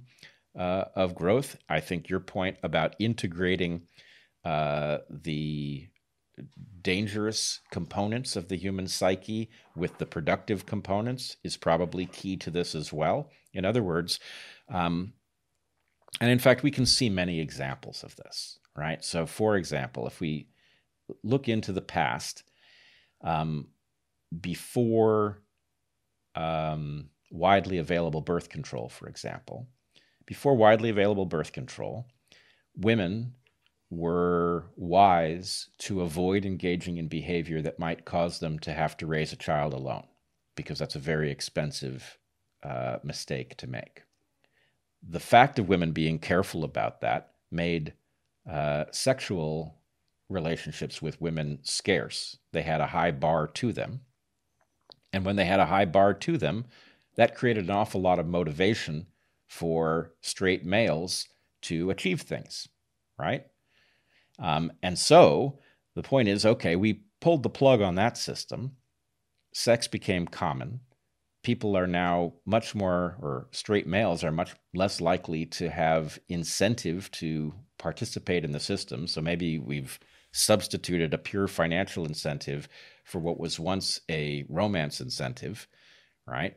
Um, so that's one example. Another example might be the uh, the case of the way once upon a time corporations used to deal with their career employees, right? Who came in at some rung of the ladder, and every year or two uh, was uh, awarded a bonus or you know a raise and an increase in the benefits that they had access to. And that creates a kind of sensation of growth even if the economy was stagnant. Um, and so in any case what i'm arguing is that there have been things in the past that functioned so as to create the correct uh, structure of incentives for a person so that they had meaning and direction in their life so that uh, basically by following um, a normal set of impulses, they ended up uh, likely to uh, contribute. And then what we've got now is effectively, well, uh, very much to the title of your book, chaos, where um, following one's impulses is very likely to lead you to spend tremendous number of hours uh, playing a video game that does not contribute positively to the world, but um, costs you has an opportunity cost with respect to what you will learn and achieve. So, what do you think about this? I mean, you can. I'd like you to answer this personally. I mean, you've made some costly decisions in the last few years, and they've had benefits. They've had benefits as well, but they've also had costs. Um, my sense is that as we face an increasingly complex landscape and the consequences of our actions echo ever more um, powerfully around because of the technology that the best place that we can start investigating to find out what the path forward might be is in more careful attention to the voice of i said this already conscience does that seem to you to be because you said something abstract. We need we need this landscape to replace to to rectify the flaws in our current landscape. But getting from that from where we are to that point is a very difficult proposition. I mean i've been criticized in my thinking because of my undue emphasis on the individual you know, um, especially by people, I would say people who are more on the left, who who maybe view things at a systems level more readily. Well, what about the role of government? What about the fact of inequities in society? Um, shouldn't you be concentrating on movement at that level? And I think, well, all of that's changing extraordinarily rapidly as it is. Um, there's no doubt that there's action at those levels that's necessary, but that doesn't seem to be what's particularly germane at the moment because well, I, I, don't know where we, I don't know where else we can turn for answers. I also turn to the past. You know, I I made the presupposition, which is something you laid out earlier, that you know if if an animal species engages in a behavior consistently, you might start by assuming that there's something useful about it, even though you might not understand it. I, I made that assumption when I was looking at religious belief because it was clear to me and still is, as a biologist, that human beings have a religious instinct. We have the capacity for religious experience. Um, and so that it so so dismissing all that out of hand because you're scientific actually seems to me to be a contradiction in terms you know if you're a physicist perhaps and perhaps not but if you're a biologist well no wait a minute. You you run into the problem of darwin immediately. Human beings have a religious instinct. Why is that? Well is it a spandrel? I don't think you should be allowed to define spandrels post hoc. You know oh, i yes. can't figure out why that's useful. Therefore it's an evolutionary dead end. Perhaps not. Well, the spandrel argument, uh, it's funny. I was just uh, writing about it a little bit uh, this morning. But uh, the spandrel argument is a red herring. Your argument is exactly correct. For, uh, and in fact, uh, I generated a four part test for adaptation um, to escape the spandrels argument many years ago back do you want to define spandrel just so that we sure. don't lose people on on that sure. word yeah, spandrel is an architectural consequence of placing a dome on columns. There are these sort of roughly triangular shapes, and um, there is a famous set of them in St. Mark's Basilica in Venice, which Stephen Jay Gould and Richard Lewontin used as the central metaphor in a paper that they wrote in 1979, which argued that evolutionary biologists were getting ahead of themselves and making up lots of stories to explain why this, that, and the other trait of creatures was adaptive when in fact they didn't have the logical basis to make that claim. Now, I'm not going to go into the whole set of counter arguments, but it's a nonsense argument on their part. There's like a, a grain of truth and then a whole lot of fiction stacked on top of it, which was interestingly deployed. Uh, both uh, Gould and Lewontin had Marxist sympathies. Mm-hmm, and there was mm-hmm. this sense that so this was the era in which sociobiology was taking off, and people were realizing um, just how powerful evolutionary thinking was in explaining human behavior. And Marxists don't like this idea at all. They fear it because. Well, it uh, means that human beings aren't infinitely malleable. Or that we have a nature and, and that that has to be contended with that we have a nature and that we are not inherently equal, right? Because in order for this to be a consequence, in order for behavior to be a consequence of evolution, um, more effective behaviors had to outcompete less effective behaviors. More effective people had to outcompete less effective people. And so that's it runs counter to the Marxist sympathies. And so in effect, this paper based on these spandrels um, argued that uh, evolutionists didn't have the evidence to claim adaptation except very rarely. So the right idea because was, a, a, phenomenon could be the side effect of something that was selected for, and it hadn't been selected against yet, so it's there, but it's not because it it evolved, so to speak. Right. So if you were standing looking at, and maybe I'll, I I took some pictures when I was in Venice recently, and I took some pictures of these spandrels for the purpose of talking about them on YouTube. And anyway, so these these triangular spaces that are left when you place this dome on top of these columns have been filled with mosaics.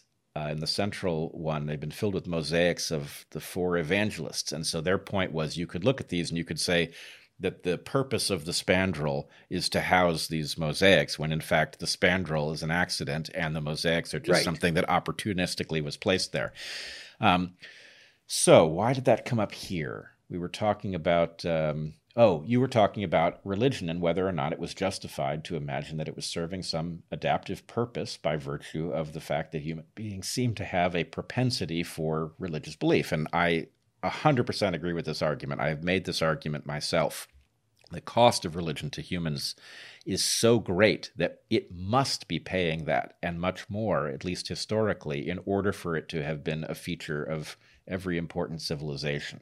So that argument is completely uh, robust as far as I'm concerned. Now, hmm, I'm trying to recover. There was a thread that uh, was the central argument that you were making has to do with, oh yes, you I'm raised, glad you got it. sometimes it's a it's a mire of weeds, but uh, okay. The point was this you are sometimes taken to task for being overly focused on personal responsibility and neglecting the uh, collective well being functioning of society level. Now, as luck would have it, that was actually on my list of things to talk to you about today because okay. um, the here's what I have learned as a uh, a lifelong liberal who has now gotten to an age where wisdom is beginning to dawn is there is something about the personal responsibility argument that is uh, absolutely essential. And there is a reason that it looms so large in the minds of so many high quality thinkers, in spite of what it doesn't do. The reason is if you're going to advise somebody or some small group of people on how to approach life, it's the slam dunk winner, right? It actually works. You do have power over yourself and how you interact with the world. So if you encounter a system that's very unfair, you can complain about the unfairness and you have a very low chance of affecting it at all. Or you can say, well, it may be unfair, but I'm going to play the cards I've been dealt as well as I can. And that's something over which you have a tremendous amount of control. So I think there's a way in which the, uh, just in terms of return on investment, there's almost no return on the investment in complaining about a broken system. There's tremendous returns to be had. Well, it's by... especially true if you're not already competent and, right. and seen to be competent maybe you have some ghost of a chance of changing things if you are competent and are seen to be competent. But before then, um, you can break things, but building them, that's pretty damn hard.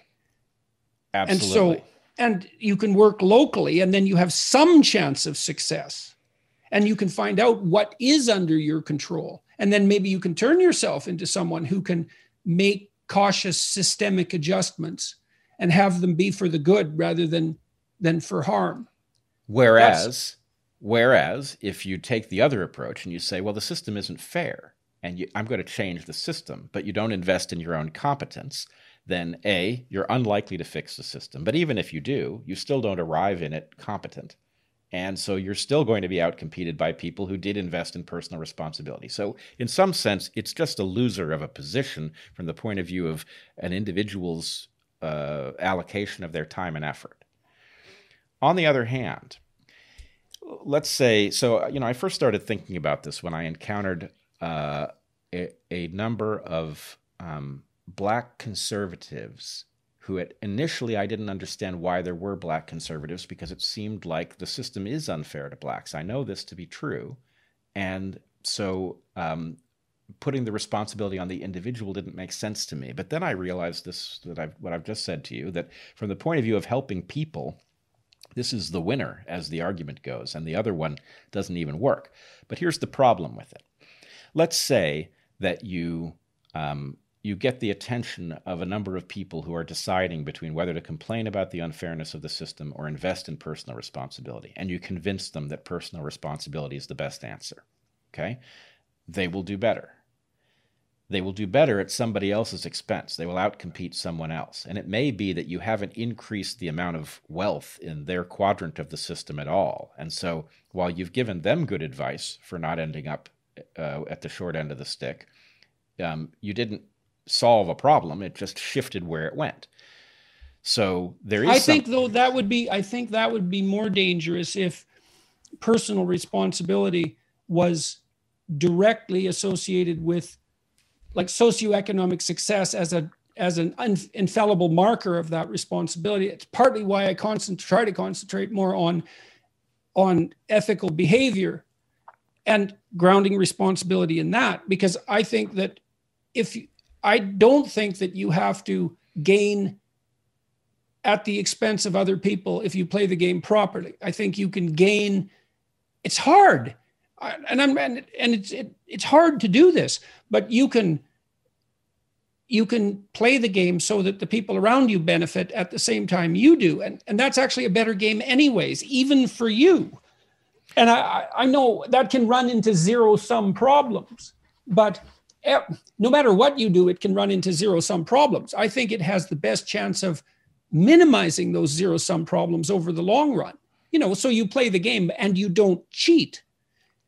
So if you're going to be a plumber, then you're a good plumber. And that's good because no one wants their basement full of sewage. It doesn't hurt anyone. You outcompete some of the plumbers who aren't doing so well. But so I agree with you completely you can generate some wealth by increasing your capacity, which means it's not zero sum. You ultimately may run into a zero sum uh, game in which the fact is some somebody's going to be the loser. Part of the reason that I wrote the second book, Beyond Order, was to state something like, look, try to be successful, try to be responsible. But if you find out that you're being successful in a zero sum game, and your success is at the expense of someone else, then you change the system. Perfect. That's why it's beyond order. It's like, because your point is something like, well, if the game is unfair and you're good at it, then you just get better at exploitation. It's like, right, right. Of course, systems can be corrupt. And then if you're a good player in that game, then you're the best at being corrupt. But that's the situation where you have an ethical, ethical obligation to move beyond your responsibility and to adjust the game. That's how it looks to me. Right. Oh no, we've landed in exactly the same place. That's that's the point. Is that the, the problem is that the system is effectively in breach of contract, which doesn't say anything at all about whether or not your best move is to complain about the system or invest in your right. personal yes, capacity. I would say it's also an eternal truth that the system is in breach of contract. That's an existential reality. It's always in now to a greater or lesser degree. Let's because there are systems that are completely unplayable and there are systems that are relatively playable, but the the idea that your conscience should be bothered by the corruption of the system is like absolutely true. But that doesn't mean that you should go making incautious changes as a consequence of resentment. Right. So now the present looks so insane from this perspective that you and I appear to share, right? Where we are now educating children ever younger in obsessing about uh, defects of the system, many of them imaginary right? Rather than giving them competence. In fact, we are demonizing the very acquisition of competence. There, perfect. That's exact. So that's that's something that needs to be broadcast everywhere.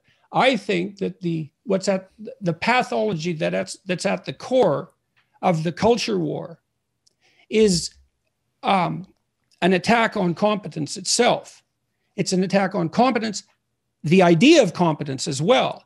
That's why the the critiques of meritocracy emerge, or that's at least part of the motivation for that. And everyone, you know, you can say, well, look, do you rise according to your merit? It's like partly, okay, partly. And to and corruption uh, um, reduces the correlation. But to say partly and to admit to the existence of some corruption is not the same thing at all as to say merit itself is a corrupt idea. Right. That's a completely different set of propositions with completely different outcomes. Totally agree. And so we are constantly in this battle where if we say anything in defense of the idea of merit or meritocracy, we are understood to have claimed that we live in a meritocracy and what's more, a perfect one. Um, and then this is used to mm-hmm. to remove any impulse towards the acquisition of capacity and to do this to children is so terrible. I mean, it's, it's, terrible. Yes, mm-hmm. it's um, the worst of all possible things you can do to children because you punish them for their virtues. Right. You're not giving them mm. brain damage, you're giving them mind damage. Mm-hmm. You're damaging their minds. Well, I looked at what happened in Boston this week when so a number of the um, schools for the gifted were my understanding is were closed down because of racial inequality in their makeup. And I thought, well, it's it's obviously um, an undesirable.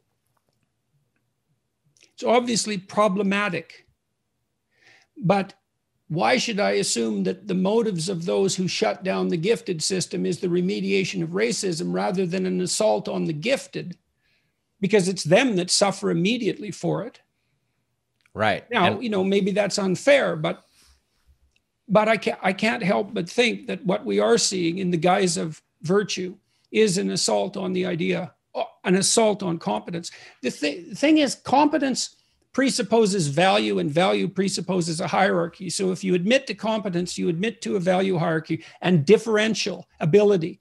And that is flies in the face of equality. So so I completely completely agree. And the obvious answer, of course, is irrespective of how unfair the system is, you should invest in your own competence you should make use of what tools you have. And then we collectively ought to democratize the tools as well as we can. Yes. Because society is clearly best and it is the morally only acceptable thing for well, it's even the only self-interested thing ultimately I, I would rather that you were more competent now if you're head to head in a competition with me i might let resentment you know uh, allow me to desire your destruction. But all things considered, if you're competent, well, great, then you're going to offer me something. Okay, so we could agree perhaps that there is an element of the war on competence. That's the pathological end of this culture war that we're seeing. And we should also say that there's no doubt also a fair bit of attempts to uh, rectify the terrible consequences of, of power based inequality right? So the good is intermingled with the bad, but we have to pay attention to the bad. Then another question would arise would be, and I don't know the answer to this at all. If we're seeing the rise of something like a war on competence, why are we seeing it? And why now? Yeah, that's a tough one. Um, let's put it this way I do not know of any evidence that it is our global enemies seeding this, but they could hardly have done better, right? Were they to try to get us to sabotage ourselves, they could hardly have done better than to get us to demonize our own competence and to sabotage our own children. I mean, the the thing that I can't get over is all right, if we woke up and came to our senses tomorrow, how long would it take for all of the nonsense to clear the system and for us to get back to the level of competence that we were headed towards? I mean, th- this is, we're talking about, you know, I, I, the arguments have gotten particularly stupid in the last couple of years, but the um, overarching degradation of the system by those who didn't believe in competence in the first place uh, goes back decades. And has had a tremendous effect. And you know what? The bridges aren't falling down yet, not in large numbers. But that's by virtue of the fact that they were built by competent people and uh, they don't require, you know, yearly maintenance. And this is going to catch up to us. It, it is time for us to, to return to our senses and get back to business right quick, or we are going to leave ourselves vulnerable to people who care so much less about freedom and about uh, justice than we do. Do you? I'm I'm trying to to to understand again why this might be occurring. I mean, one possibility, Brett, and this would be something interesting to consider at least briefly, is like, do you trust your sampling of the data that indicate this is happening? You and I are in a particular position and, and we share it we're going to be much more sensitive to that kind of information. And we're going to be provided with it preferentially by other people. Now, I look and I see, especially what's happening in the education system. For example, I saw the uh, um, some curriculum material for anti-racist math, um, claiming, for example, that getting the right answer was indicative of white supremacist culture domination, and so was showing your work ridiculous propositions. But then, you know, I don't know how widespread that material is. I don't know how influential it is. I'm I don't know who to trust to report on those things to me. And I don't know how to escape from what might be the bubble that I'm in because of my particular situation. So, thoughts on that? Oh, many. A, there's no good way of doing the analysis because what we have is sampling bias everywhere. And what's worse, it's not even consistent because we don't know how the algorithms are modified, when they're changed, in what way they're changed. You can't, it's a moving target. On the other hand, the material you're referencing uh, with respect to mathematics, showing your work, focusing on the right answer, etc., being somehow associated with white supremacy, that is uh, that was funded by the Gates Foundation. I know, I know. So that tells you something. And it's right backed there. by apparently backed by many influential school boards. And I've seen that the same ideas pop up in the tweets of of of public school superintendents Right. commonly. Where But- generally one of the things that's so amazing about that, I saw one of the superintendents in Michigan had posted um, an image of a blackboard with some of those propositions on it, and there must have been 400 comments, some hundreds of comments about that, all negative. Yeah. And I thought, well, if I was the person that posted that and I got 400 negative comments, I'd be so shell shocked I wouldn't be able to leave the house for like a month. And I mean that. I mean that, you know. So I think, well, how can you post something like that and then get 400 negative comments with nary a positive one, because that was really the case, and not think maybe I made a mistake? do, do you do you, what do you do? Do you spin into a conspiracy theory at that point and say well you know these are this is a coterie of people that are targeting these ideas and it's not representative of the general population i, I have no idea what hoops Well- you'd have to jump through. As, as you will recall, all of these tropes about white supremacy and evidence and merit, they all involve these tricks to prevent you from discovering the truth, right? So the idea that to ask for evidence of racism is racism is a booby trap, it's a Kafka trap. And what it means is that somebody who believes this stuff and then gets a whole lot of pushback has five categories with which to dismiss it, right? So whereas you or I might uh, hit a particular sensitive note and say, well, that's flack over the target, right? I'm pretty sure I got close to something because of the reaction I got. Well, that requires a certain amount of care that you do it only honorably, only when it's justified. But somebody else who regards any negative well response, but i also like i also look at proportions you know like if i put up a youtube video right, I actually attend to likes versus dislikes. I read through the comments and you know, I'm not happy when when 5% of them are negative, you know. And that's a that's so far, thank God, that's about as high as it gets. Some of them are very vitriolic that are negative, and they certainly affect me, but I'm I'm very sensitive, I believe emotionally to to that kind of quantity feedback as well as quality.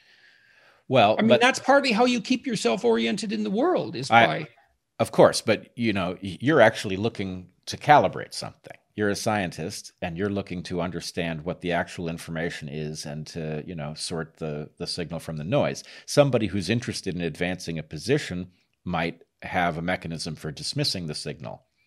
Um, but uh, the answer to your your first question, which I believe is very important, and I'm glad you asked it, about well how reliable because i inhabit a posi- position in the universe that might cause me to see all of that evidence and i might be misunderstanding how ubiquitous it is the fact is there's lots of evidence that it's ubiquitous. For example um, in the us and i assume in canada every parent i know with kids in school is facing that school now passing on disinformation about the nature of American history, about the relations between people of different races.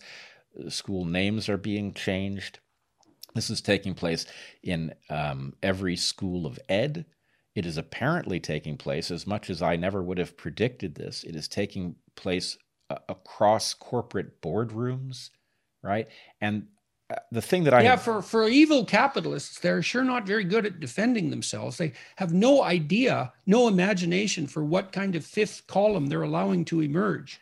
Well, what, how pernicious that's going to be. What little information I have uh, about what's really going on there, it sounds like they are actually being persuaded of this nonsense, which I find. Well, I think the like guilt.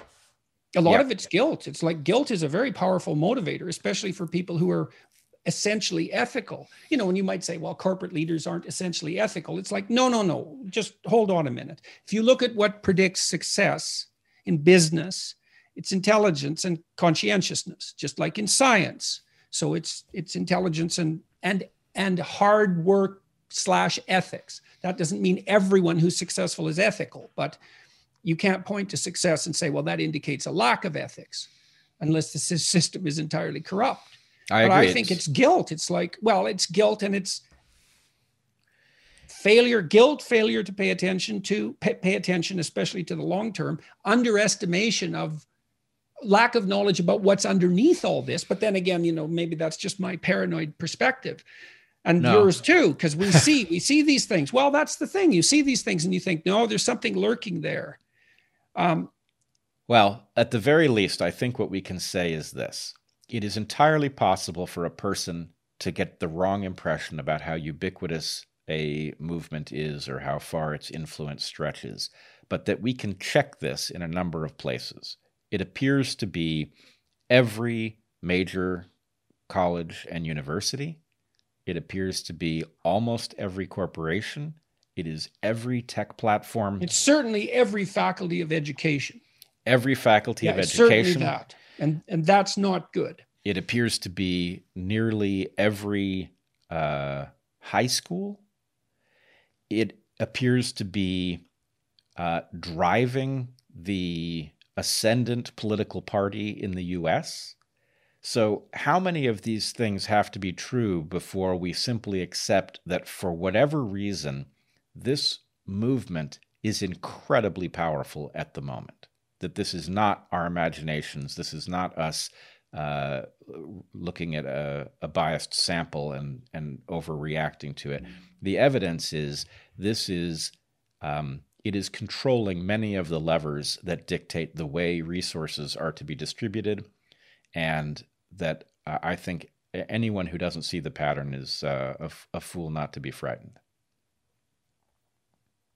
Well, that doesn't help me escape from my bubble, does it? Oh, um, well, I don't know. I uh, yeah, I mean, I, there's an awful lot of power just simply between the Democratic Party, the tech platforms. Oh, we didn't even mention uh, all the um, major news media. Well, there are a couple of exceptions. Mhm, Obviously, the Wall. Street Journal is an exception.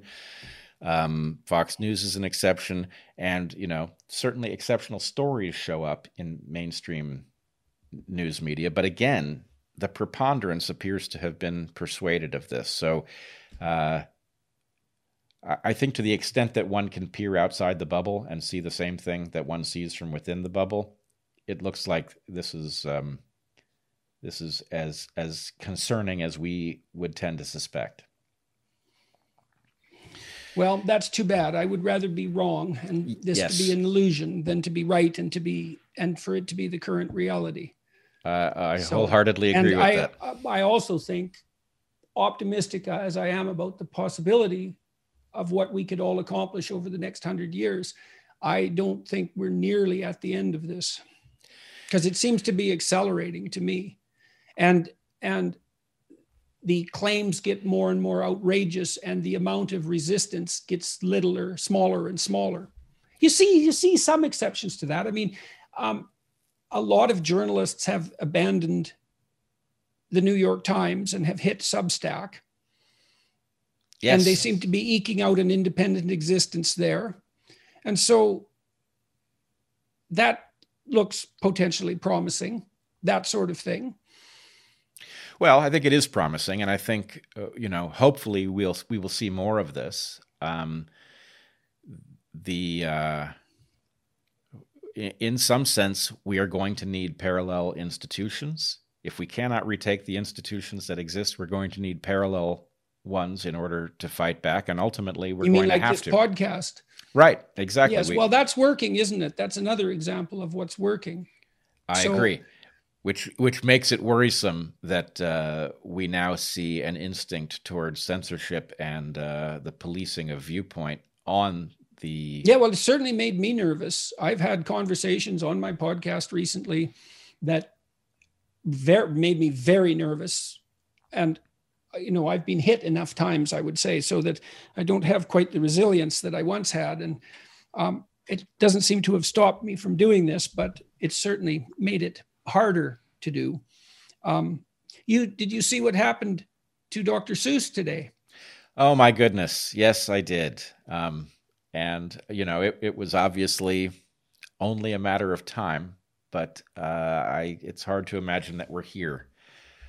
I mean, it's not that it's not that there's nothing to the claim. Obviously, there are some early cartoons that are disturbing, but you know, it's not like he defended those cartoons. He apologized for them. You know, he appears to have uh, to have grown up, and the idea that we're going to deny children the Cat in the Hat because in the 20s, uh, Dr. Seuss made unfortunate cartoons is preposterous. And I would also say, well, if only those who are sin free are allowed to contribute, we're going to be in real trouble because, you know, my sense is that creative people are just as flawed as everybody else. And that's flawed a lot, or maybe even more flawed sometimes because, you know, they can be creative in their flaws.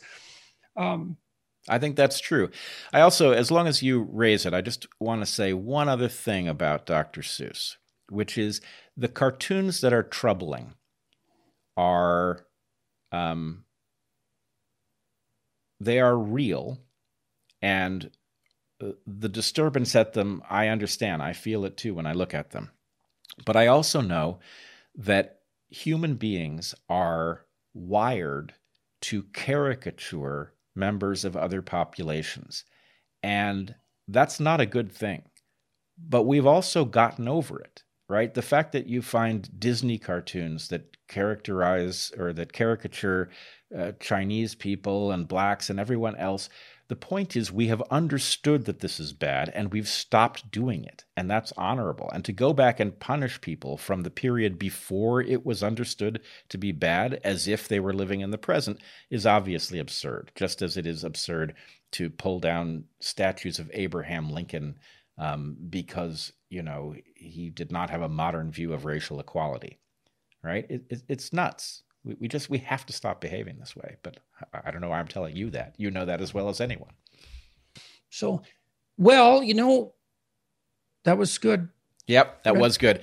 Um, sorry it went so long but i gotta say uh, it's been uh, incredibly enjoyable and i certainly hope wore me to a frazzle All right. Well, uh, I look forward to our next conversation whenever that may happen. Thank you so much for joining me on the Dark Horse podcast. Jordan, your book, you want to hold it up again? Uh, here we go Beyond Order. Um, and it is available as of today, which is March 2nd. I yes. recommend everyone get yes. a copy. It's number one in Australia. All right. Hey, while we've been talking, it may be number one mm-hmm. in other places. Canada. Canada. All right. Yep. So, Excellent. Well, I'm yep, looking forward to reading nice. it. And it says beyond order, not destroy order. Good. right. Glad you clarified that. Okay. Okay, right, Jordan. Really well, thanks good so much. To you. Yep. Bye. Bye. Be well.